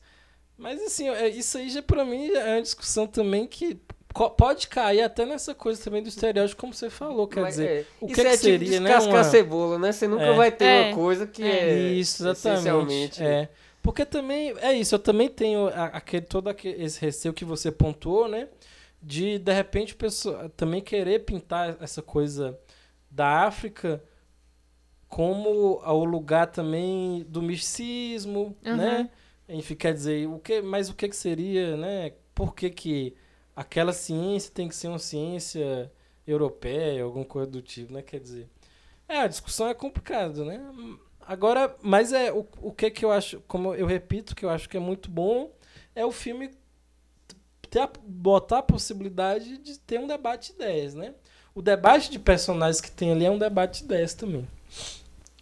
Provavelmente é, que a, a, a Marvel vai querer dar continuar, continuidade a essa história, seja em um segundo filme, seja integrando outros filmes da franquia. Com certeza. Né? Até por isso que eles têm que deixar um final assim meio aberto pra mil Exato, possibilidades. É isso.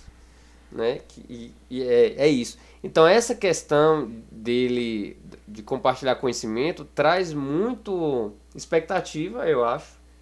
Porque aí vai poder abrir para outros campos, né? Passada essa crise que a gente teve no filme, né? Pode abrir possibilidade para outros campos, né? No mesmo ano a gente teve aí o, o Infiltrado na Clã, Black Clansman, que inclusive a, essa a tradução eu acho um pouco co- feia, mas é mas também não, eu acho difícil a gente traduzir, né? É, muito é. difícil preservar o, né, a, a, a ideia muito boa da- do nome original. Aham. Sim. Mas a gente teve aí bastante polêmica com relação à a, premiação de Green Book para o melhor filme, principalmente tendo Infiltrado na Clã como concorrente. Uhum. Mesmo que não tivesse, eu já acharia injusto, Uhum. mas é, tendo é, Infiltrado na Clã, que é um filme que para mim também é um marco, também é um filme super importante para os dias atuais. Ele dialoga bastante com, com, com a contemporaneidade, apesar de ele estar sendo localizado nos anos 70. Ele é um filme que dialoga bastante com os dias atuais, inclusive ele faz questão de frisar isso, né, com a relação às campanhas e à gestão de Donald Trump, enfim. Então, assim, eu acho que o, a, a- o cerne da questão, assim, acho que a coisa mais é- é evidente é a, o gerenciamento, quem está construindo a história sobre racismo, né? Então, no Green Book a gente tem um diretor branco, é, que tem como, como ideia principal é, o combate ao racismo, e a gente tem um personagem protagonista branco, né? Do outro lado, a gente tem um diretor negro que constrói uma história com protagonista negro e o coadjuvante é que é branco. Então, a partir daí, acho que a gente pode começar a pensar, né? Como a, a história e o visual, a maneira que essa história foi contada nos filmes, se deu. Aqui eu tava vendo, é o Green Book, ele foi indicado em melhor filme, melhor ator, por, por o Viggo Mortensen, é, melhor ator coadjuvante, por Marshall Ali, melhor é, roteiro original e É, melhor edição. É, o roteiro do, do clã foi adaptado, né? Não tinha- Isso. É. E o, o Infiltrado na Clã, ele foi indicado em melhor filme. Não foi indicado em melhor ator. Foi indicado em melhor ator coadjuvante pelo Adam Driver. Melhor diretor. Melhor roteiro adaptado. Melhor edição. E melhor trilha sonora. Que é fenomenal também a trilha. É, é perfeita. O que, que você achou da, da atuação do John David Washington, Léo? É, eu não sei, eu não. Não é uma coisa assim. A voz dele lembra muito a voz do pai dele, inclusive, assim. que é o, né, o Daisy Washington, inclusive, né? Uhum. Que é o, o. O ator que ganhou mais Oscars é, como ator principal, o ator negro, né? Que ganhou Uhum. dois. É, ah, eu acho que en- en- encaixa assim no papel. Assim, eu não, eu não, eu não, não achei nada assim extraordinário, não, e tal, não sei. Eu, pergunto, eu tô perguntando porque, assim, eu eu acho que foi o grande. É, é, o grande não, o primeiro, né? Filme importante que ele. Na verdade, o primeiro filme que ele protagoniza, né? Hum, É, os outros ele faz ponta, aparece aqui. ah, inclusive no Malcolm X com o pai dele, né? Ele participa do filme também. Mas, é, então como foi o primeiro filme, filho de Denzel Washington, acho que teve um pouco de expectativa, Ah, certo. né? E acho que pode até ter al- alguma coisa simbólica aí, mas eu, eu não achei a atuação grandiosa. Inclusive não foi indicado. Não foi Não, indicado. não é não, não é mesmo. E, e, e é assim, eu acho que é, talvez o personagem poderia ter tido assim uma personalidade, né, mais marcante, enfim. Imagino que, que traria um, um pouco mais de dessas questões que o Oscar gosta, assim, né? Go- Gosta muito de personagem protagonista que, que tem uma transformação, né? Que tem é, muitas renúncias e tal. E que tem uma personalidade forte, enfim, né? É, que é uma coisa que o Adam que o personagem do Adam Driver tem, né? Acho que o, o Zimmerman lá, ele tem uma personalidade bem, bastante forte, assim, peculiar, né? Sim, Sim. é. Não, é, a atuação ali se, já se destaca bem mais mesmo. Inclusive, o Adam Driver esse ano já tá aí disparado como favorito, né? Pra ganhar. Melhor ator por História de um Casamento. Ah, interessante. O, eu, o Adam Driver, eu não, eu não, assim, eu não gostava tanto dele até assistir o filme do do homem que matou Don Quixote, vocês assistiram? Aham, assisti. Não. Do, do Terry Gilliam, né? Uhum. Que, enfim, é assunto para um outro podcast, mas é, que eu achei impressionante, assim, a, a atuação dele. É, eu acho que é um ator que, que é isso, né? Que tem bastante a oferecer também mais pra frente, ser explorado, né? Sim, concordo. E, e é isso, eu acho que eu, eu- talvez tenha me, me causado assim, um pouquinho só de, de incômodo isso, de, de- Eu queria que o personagem, que o melhor atuação fosse pro protagonista negro, né? Entendi. Uhum. Então acho que eu, eu tive um pouquinho desse incômodo, assim, eu fiquei pensando que talvez ele puxaria um pouco, né, as atenções, assim. Mas eu acho que não aconteceu não por causa do roteiro muito inteligente, né? Aham. E da direção do Spike Lee, que é primorosa também. Sim, é, Você se a tá gente... falando da performance do. Do, dos dois, Do do, Washington. Drive e do, Ah, do tá. Né? Certo. É, nesse caso, a gente pode talvez comparar aí com o Green Book, né? Que é um, o Green Book é um filme até muito para os dois atores ali, né? Para aqueles dois atores. Aí não sei também como é que vocês avaliam aí, né? a- o que, que vocês acham da- das atuações, né? Do, do Ali e do, e do, Viggo. e do Viggo Mortensen, né? É, eu, eu acho que o Viggo Mortensen tem essa atuação bastante que, que Oscar gosta, assim. Sim, tal, com né? certeza. Enfim, ah, isso não quer dizer que é uma grande atuação, né? É isso. Acho que comparando, por exemplo, com a última indicação dele, que foi por Capitão Fantástico, né? Eu achei essa performance dele em Green Book extremamente caricata. Sim. Muito é, é assim. bem caricato. É. é. Nossa. muito. Ah, na verdade, toda a categoria de melhor ator esse ano, pra mim, foi um pouco. Deixou a desejar. Eu achei bem fraca mesmo. E o Ali? O Ali, ele foi melhor ator coadjuvante, né? Mas o que, que É. vocês acharam? Ah, eu gosto dele. Eu acho que tudo que ele, que ele É. fizer, eu vou gostar dele. Eu acho que ele foi bem, sim, no, no, no papel dele. Também não era meu favorito na categoria.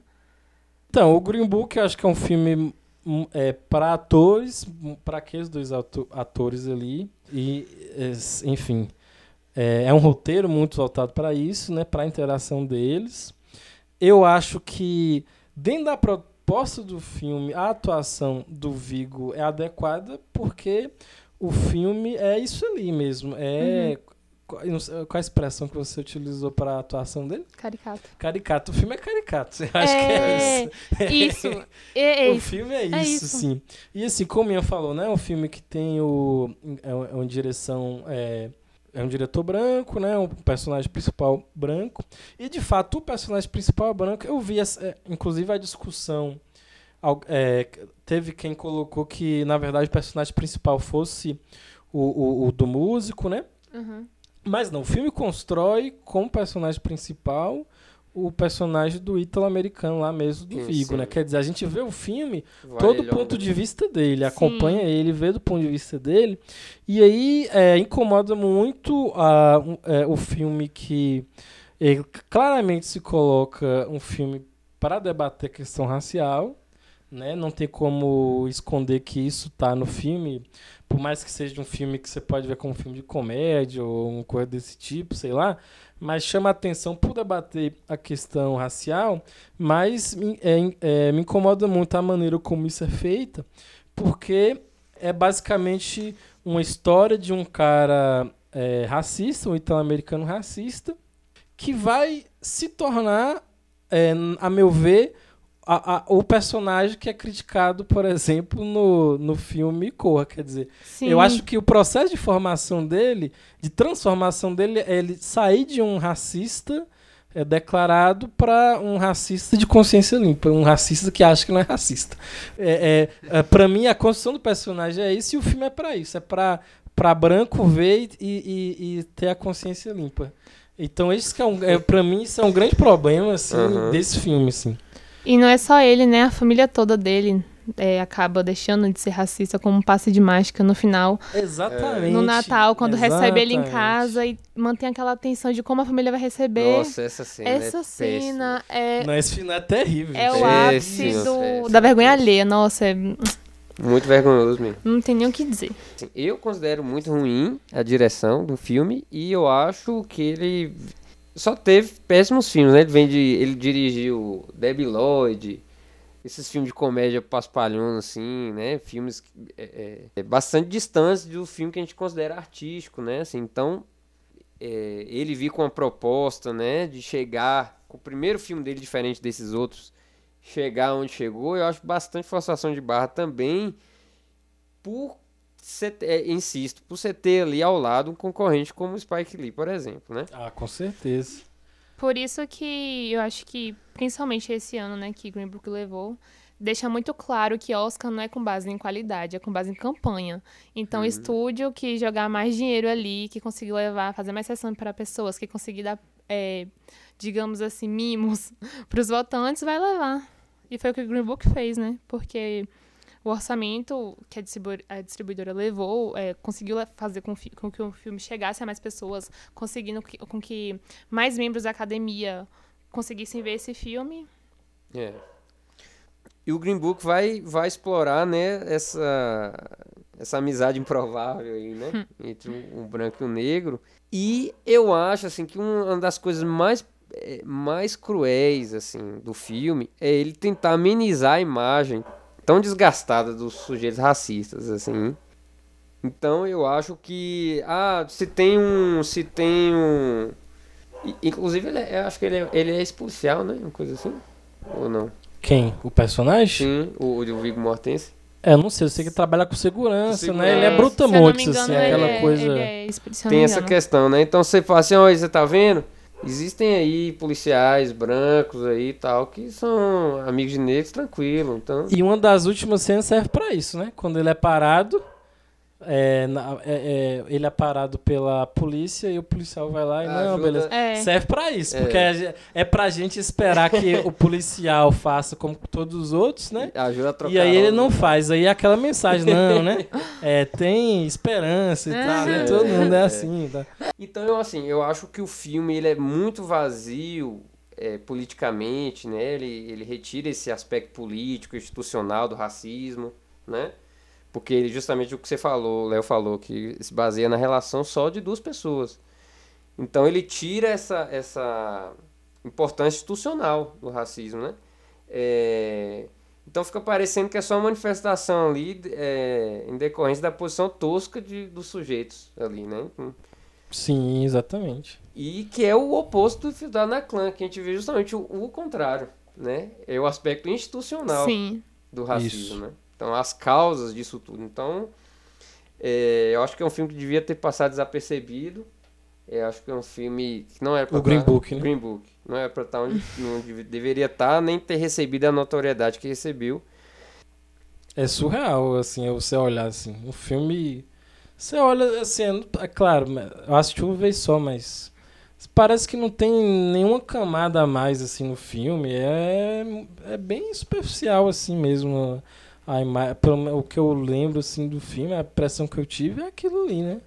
Foi pra tentar fazer você rir ali, mas de uma maneira muito perigosa, inclusive, né? Sim. Justamente. Ele se sustenta em pequenas cenas que querem causar, assim. Pequenas cenas ou muito engraçadas, ou aquele drama bem forçado. Exatamente. E eu fiquei pensando se realmente, é, como uma academia ela é formada por pessoas majoritariamente brancas e velhas, se realmente ele não, não tocou elas, por exemplo, de nossa, exatamente, que coisa linda, eu vou voltar aí nesse É, aqui. mas é Pode isso, ter. É, é, eu- Se a gente for pensar, né? A gente tá falando justamente do racismo aí no, em Hollywood, né?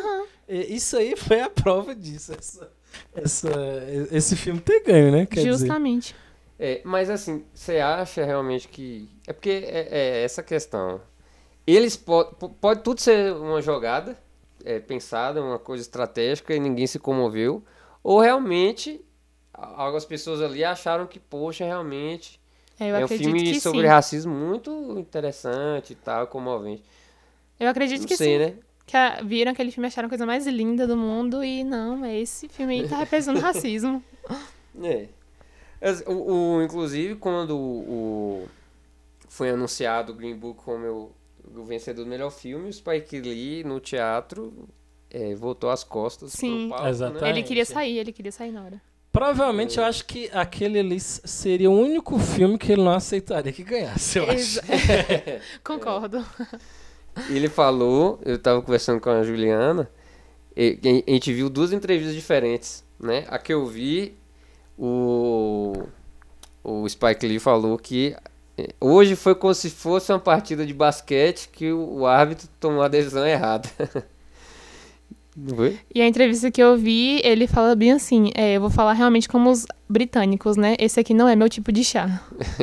Eu acho, eu acho o que eu acho massa do Spike Lee é que ele é bem elegante, né? É. Ele é um cara sensato, sim, não é um. não- Não é um cara assim. que tem uma, um rebelde sem causa, né? Aquela coisa. é, que quer chocar também, né? Sim. Que quer causar, né? Ele é um cara que. bastante respeitoso, assim, bastante. E, e divertido, né? Assim, quer dizer, que sabe colocar. É, é, as críticas e tudo mais, né? Sim. É, mas isso também, até puxar um pouco a discussão, já porque assim, a gente mencionou da que o Corra tem. Os elementos aí de do humor, né? De, o próprio Green Book, né? Um filme né, que tem a coisa da comédia. E o, Infiltrado na Clã também. né? Também, é. É um filme que tem os elementos de comédia, sim, é, bem fortes e tal, né? Inclusive o filme começa. Assim, é aquela. A, a, a, a- começa com imagens lá, né? E aparece aquela figura lá que é. Como é agora eu esqueci o nome do ator, é muito famoso o cara que. Aquele. Ele é, um- é um espécie de representante. Eu esqueci agora o nome dele. É, enfim, mas aí ele que ele começa, ele tá falando, começa a tossir bastante. É, é, é, e aí ele começa a falar aquelas coisas bem grotescas assim de, de da que, que é que a gente tem visto hoje assim como representantes aí da, da, da do que a gente vê na extrema direita, digamos assim, né? Que é aquela coisa de Sim, sim. de é, ele começa a xingar o Martin Luther King, É. ele fala que o Martin Luther é comunista, essa Uhum. coisa de misturar várias coisas completamente diferentes, né? Dentro de um bolo só. A gente vê muito isso naqueles personagens lá, né? Chama qualquer pessoa negra de comunista e Sim. tudo mais. Lutas diferentes dentro da, da, da mesma luta. Então, isso é muito trabalhado assim no filme. E como o Ian falou, essa coisa da atualidade, assim, esse filme ele, ele caiu assim bem demais, não só para os Estados Unidos, mas para o Brasil, assim. Demais, demais, demais. Eu acho que é muita coisa que a gente tá, tá vendo, né? Que tá, que tá, é, que aparece ali no, no filme de maneira assim muito, muito forte, né? Então assim, aquela discussão lá do, por exemplo, né? Do, do Ron, né? Que é o personagem principal com um dos policiais brancos, né? Em que o, o policial começa a explicar quem é o David Duke, né? Sim. E ele fala que o David Duke tem pretensões políticas. Uhum. Aí o Ron fala, não, como assim? Esse cara, ninguém vai eleger um cara com esse, né? E aí, é, o que que a gente vê? Né? A gente vê o, o Trump, né, sendo eleito, Uhum. é, em- com o apoio do David Duke, né? Uhum. E no Brasil a gente vê o Bolsonaro sendo eleito e o David Duke É, dá uma declaração. Sim. Falando que apoia o Bolsonaro e ele ainda fala assim, né? Quer dizer, ele Representa- soa como nós, É, né? Então, assim, isso é, é uma coisa muito impactante, assim. e Como é que o filme é, ele tem um impacto, assim, pra gente, que eu acho que é, que é muito forte, assim, né? Todas aquelas falas daqueles personagens, como, assim, são muito grotescas e, e, e a gente vê é, é, é, reproduções Sim. dela aqui, né? Por exemplo, aquele personagem do cara, que- do Félix, né? Que é dentro lá da, da, da, da, da KKK lá, da KKK, ele é o, o mais radical lá, né? Sim. ele quando ele ele chama o o o, o, o policial branco judeu, né? E para fazer o aquelas as perguntas lá, entrevistar.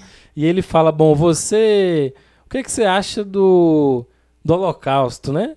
Ah, é, não existiu aquilo lá, não existiu. Isso é uma, é uma- É. uma fase que a mídia. que a mídia, porque É. a, a- a- os judeus são donos do, do cinema, não sei o que. lá. E aí o, o cara responde como ele. Como? Você tá louco? Claro que existiu, foi muito bom que tenha existido. É, foi, é necessário, é, etc, etc. Esses dois argumentos a, é, a gente vê, é, inclusive, nos mesmos círculos e às vezes nas mesmas pessoas no Brasil em relação à ditadura. Geral, é no me- do mesmo lugar que fala que a ditadura não existiu, é onde vem a frase, por exemplo, que diz que é, existiu e matou foi pouco e, foi, e devia ter mais. Né? É. Sim. É, quer dizer, aquele mesmo espaço ali convive as- com essas duas ideias, né? Ele tem uma abordagem bastante inteligente para refletir sobre isso, né? Fake news, né? As notícias falsas. E isso aí. Lá em- isso, em isso aí, 70, né? é exatamente isso, com certeza. E o fato de Green Book ter levado o Oscar de melhor filme, não sei se vocês acompanharam essa temporada de premiações, a última, né? Porque foi igualzinho às eleições mesmo, assim, veio de pouquinho em pouquinho, todo mundo achando que pela primeira vez é, é, a Netflix poderia conseguir, né, o prêmio de melhor filme por Roma. Aí Bohemian Rhapsody via, é, se portou assim como uma ameaça quando levou o Globo de Ouro de melhor filme de drama. E aí Green Book levou o melhor o prêmio de melhor filme de musical ou comédia no Globo de Ouro. E até então era algo que ninguém nem imaginava assim como sendo Isso, favorito. E quando chegou no Oscar, levou o Oscar e foi assim, algo que realmente acho que ninguém, todo mundo que fez bolão assim teve que pesquisar muito pra apostar em Green Book. É, que você falou aí, né? Dessa coisa de, de aposta, bolão e tal. É, geralmente a gente, para fazer essas apostas, tende a olhar um pouco do histórico, né? Sim, E é, aconteceu a mesma coisa com o Spike Lee é, com Faça a Coisa Certa. Que foi. Que na, na ocasião quem ganhou foi aquele filme Conduzindo Miss Daisy, né? hum, que é justamente que é, é praticamente a mesma coisa que Ah, aconteceu. é verdade. De novo, né? de Inclusive, novo. ele citou isso Nossa. mesmo. Ele citou Ele- ele exatamente. citou, é. Que é, que é a mesma coisa, o sujeito branco que se redime, né? Uhum. No- lá no, no Conduzir Mi- Miss Days é isso, né? Essa, essa particularidade lá de dois personagens, né? E ele citou que era como se ele estivesse vendo tudo de novo. Tudo de novo, é. Sim. Muito, isso é muito interessante, Uhum. né? E triste, né? Ver que, assim, depois de tanto tempo, nada mudou. É. É, assim, tem uma coisa bastante importante aqui entre os dois filmes, que eu acho que, que, que talvez seja uma das coisas mais interessantes é, com relação à construção das personagens, é que, assim, os dois é, utilizam um personagem branco para chegar na percepção de um universo de problemáticas que antes ele desconhecia. Os dois, né? Tanto o, o Villalonga lá no Green Book, quanto o Zimmerman lá com Adam Driver no Infiltrado. É, só que o que acontece? O Green Book ele faz isso de que maneira? Ele, ele, ele, o protagonista é o sujeito responsável pela redenção do coadjuvante negro. E infiltrado na clã o- é o, o companheiro do Ron, né? Ele passa a frequentar as reuniões da organização racista, passa a olhar para si e para sua história, entender-se como judeu, inclusive. Isso. Sim. Uhum. É, então ele compreende os meandros né, desse engendramento do preconceito. Então a jornada dele se amplia. Né? Ele, a gente percebe uma evolução assim, ética e moral desse personagem Aham. ao longo do filme. Né? Então ele, ele passa a entender melhor. é, e isso transforma a percepção que ele tem de si mesmo. Então você vê como é, é, é maduro, né? Assim, a, a- é madura a construção do- desse personagem branco no filme. E quando o Green Book é a construção do personagem branco é coisa tosca, né? De, de alguém que, que não se questiona sobre isso, né? Que- Inclusive, no Green Book, ele é, é o cara que faz o, o personagem negro mudar. Sim. É aquela. É isso. que- de novo, aquele papel. quer Aquele que dizer, tem é o conhecimento. É, exatamente, conhecimento. Mesmo o cara todo. Ele ajuda na redenção. é. Ele que vai, a, a- ele que vai iluminar o outro personagem, né? Quer dizer. Então, até nisso, até nisso Spike Lee foi muito inteligente, né? Sim. É, como ele vai utilizar esse personagem branco, né? No filme, muito inteligente. Quer dizer, é outro, é outra camada, é outro nível, né? Assim, é, Claro. se a gente for comparar com o Green Book, não, não tem condição. É. Sim, e tipo, vendo da perspectiva de trajetória em festivais, o Infiltrado na Clã ele conseguiu ter uma abrangência bem maior do que o Green Book, né? Ele passou por Cannes, passou por Veneza, que são Uhum. os primeiros festivais do ano, enquanto o Green Book ele começou no Festival de Toronto, que é assim, um dos festivais que já fecha a temporada. Tudo bem que ele passou pelo Festival de Toronto e já ganhou o prêmio de o prêmio do público, que é o maior prêmio do, do festival. Mas isso foi depois do Oscar, né? Ou não? Não, foi antes. Foi antes, né? Foi antes. É. Tanto é que foi ali que ele surgiu como um Uhum. candidato ao Oscar. Mas ninguém imaginava que ele chegaria até lá. É. É, o... Você falando aí do...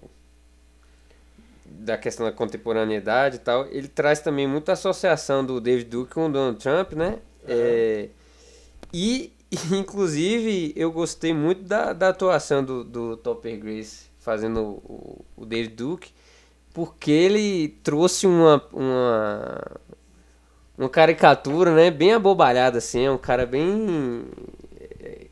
Você ri pela, pela tosquice, né? Assim, pela... é, Sim. e, e é bem bacana, porque ele, ele faz, inclusive, ele mostra, né, imagens da, da, imagens atuais, né, dele fazendo defesa do, da campanha do Donald Trump, né? Isso. É, Então, assim, eu acho que tem um teor político bastante importante. Tem também a, um diálogo com a estética do movimento Black Power, né? O, a homenagem ao- aos filmes do Black Exploitation. exatamente. dos anos Essa é 70, né? Outra discussão cinematográfica aparece lá, né? Sim. Inclusive, bem interessante até em relação à Visão dos filmes, né? Porque tem- ele- fica Exato, conversando com a exato. mulher, com a, a, a Patrícia, né? Uhum. É, e aí perguntando, né? Shaft ou Superfly e tal, né? Sim, sim. Aí ela fala, não, não posso admitir como herói um cafetão e tudo mais, Uhum. né? Tem um pouco aquela discussão com a polícia ali, né? Sim. Que... Mas eu acho muito interessante a abordagem que ele faz como ele deixa muita coisa também aberta para discussão mesmo, a coisa do papel da polícia, porque tem aquela coisa de que a polícia acaba ajudando, né, no contra ali o racismo, mas ao mesmo tempo tem uma admissão deles ali falando que eles defendem mesmo quando são racistas, né? Os, os, os policiais falam isso, né? É, é, é, é e, e tem também o fato de que a personagem né, da, da, da Patrícia ela não aceita, ela fala para ele, né? Não, eu não vou é, não vou aceitar e se você continuar sendo policial para mim também não dá. Então assim, essas coisas ficam abertas ali e a discussão se mantém né? Quer dizer não é uma coisa não não, não se fecha né? Então para o debate racial é muito rico né? Aquela coisa também dela falar para ele do da situação do do negro no, nos Estados Unidos. Ela cita um, um teórico né? Que é o, é o é, sobre ele falar que o negro nos Estados Unidos vive a, a, uma dualidade que é de ser negro ser norte-americano. Né? Uhum. É como se vivesse dois no mesmo corpo. é. Isso me lembrou, inclusive, o Corra, né? Isso sim, me lembrou, é. sim, inclusive, sim. essa dimensão aí, né? De você ter uma, um duelo interno ali entre ser né, negro e norte-americano, quer dizer, né? Lembrando, inclusive, que é, nos Estados Unidos o, os negros são minoria quantitativa, né?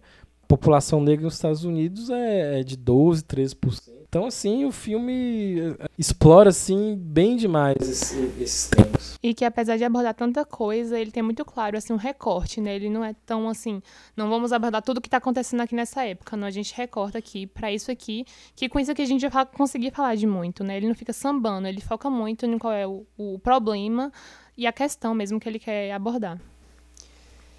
Isso aí. Então essa foi a maior injustiça do Oscar, Juliana? Ah. Na sua opinião? Olha, vendo. Tem muitos, né? É isso, é difícil, né? Falar, falar sobre injustiça no Oscar. Porque acontece, todo ano tem. Eu acredito que, tendo em vista que qualquer outro filme merecia mais que Green Book, eu acho que sim. Eu considero. Uma da... Talvez não a maior, mas uma das maiores, sim. É surreal, é surreal, assim, porque a gente já não espera tanto do Oscar, né? Mas mesmo assim. Um até pouco pra, de sensatez até é o mínimo, pra né? Isso, até pra isso foi, foi meio surreal, enfim. Então, para 2020, é, a temporada do Oscar já começou, né? Assim, a corrida pro Oscar já, já saiu nas indicações do Gotham Awards e do Critics' Choice Documentary Awards. E assim, dentre os filmes mais esperados que tem é, uma representatividade negra mesmo estão o Just Mercy, que é com o Jamie Foxx e o Michael B. Jordan, é, o The Last Black Man em São Francisco, o Harriet, que é protagonizado por Cynthia Erivo, e o Clemens, protagonizado pela Alfred Huddard. Elas duas é, estão juntas no Actors on Actors, que é feito pela Variety, que é uma uma revista que, na época de premiações, juntam dois atores que estão cotados para conversar sobre seus trabalhos. E elas duas são as duas únicas atrizes negras presentes nessa, nesse ano. É, Waves, do diretor Trey Edwin Schultz, que tem o Sterling Knight, que ele também está presente nessa na Roundtable do Actors on Actors. E o Dolemite Is My Name, que é protagonizado pelo Ed Murphy e já está disponível na Netflix. Sim, todos os anos mesmo a Octavia Spencer indicada sempre na categoria de Sim. melhor atriz coadjuvante. Até isso, né? Que a categoria dela já é marcada. Melhor atriz coadjuvante. Nunca é a de protagonista. Sim.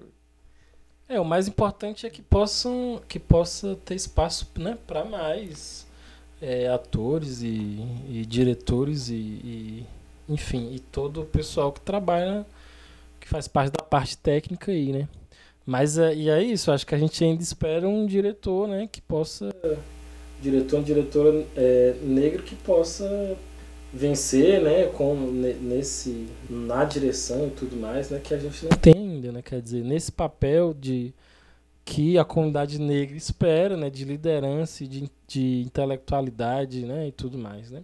E que realmente tenham diretores que se portem diante disso, como por exemplo o Jordan Peele, né, que falou que só vai trabalhar com atores negros, justamente tentando dar essa oportunidade para que mais atores negros consigam um protagonismo no cinema.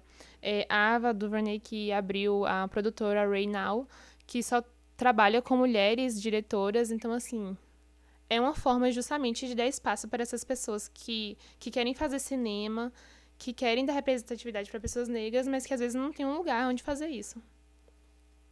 Agradeço ao Leonardo, agradeço a Juliana, que possamos fazer mais podcasts depois. Valeu. Obrigada, gente. E até a próxima. Vamos tentar manter uma periodicidade do podcast. Vejo vocês na próxima.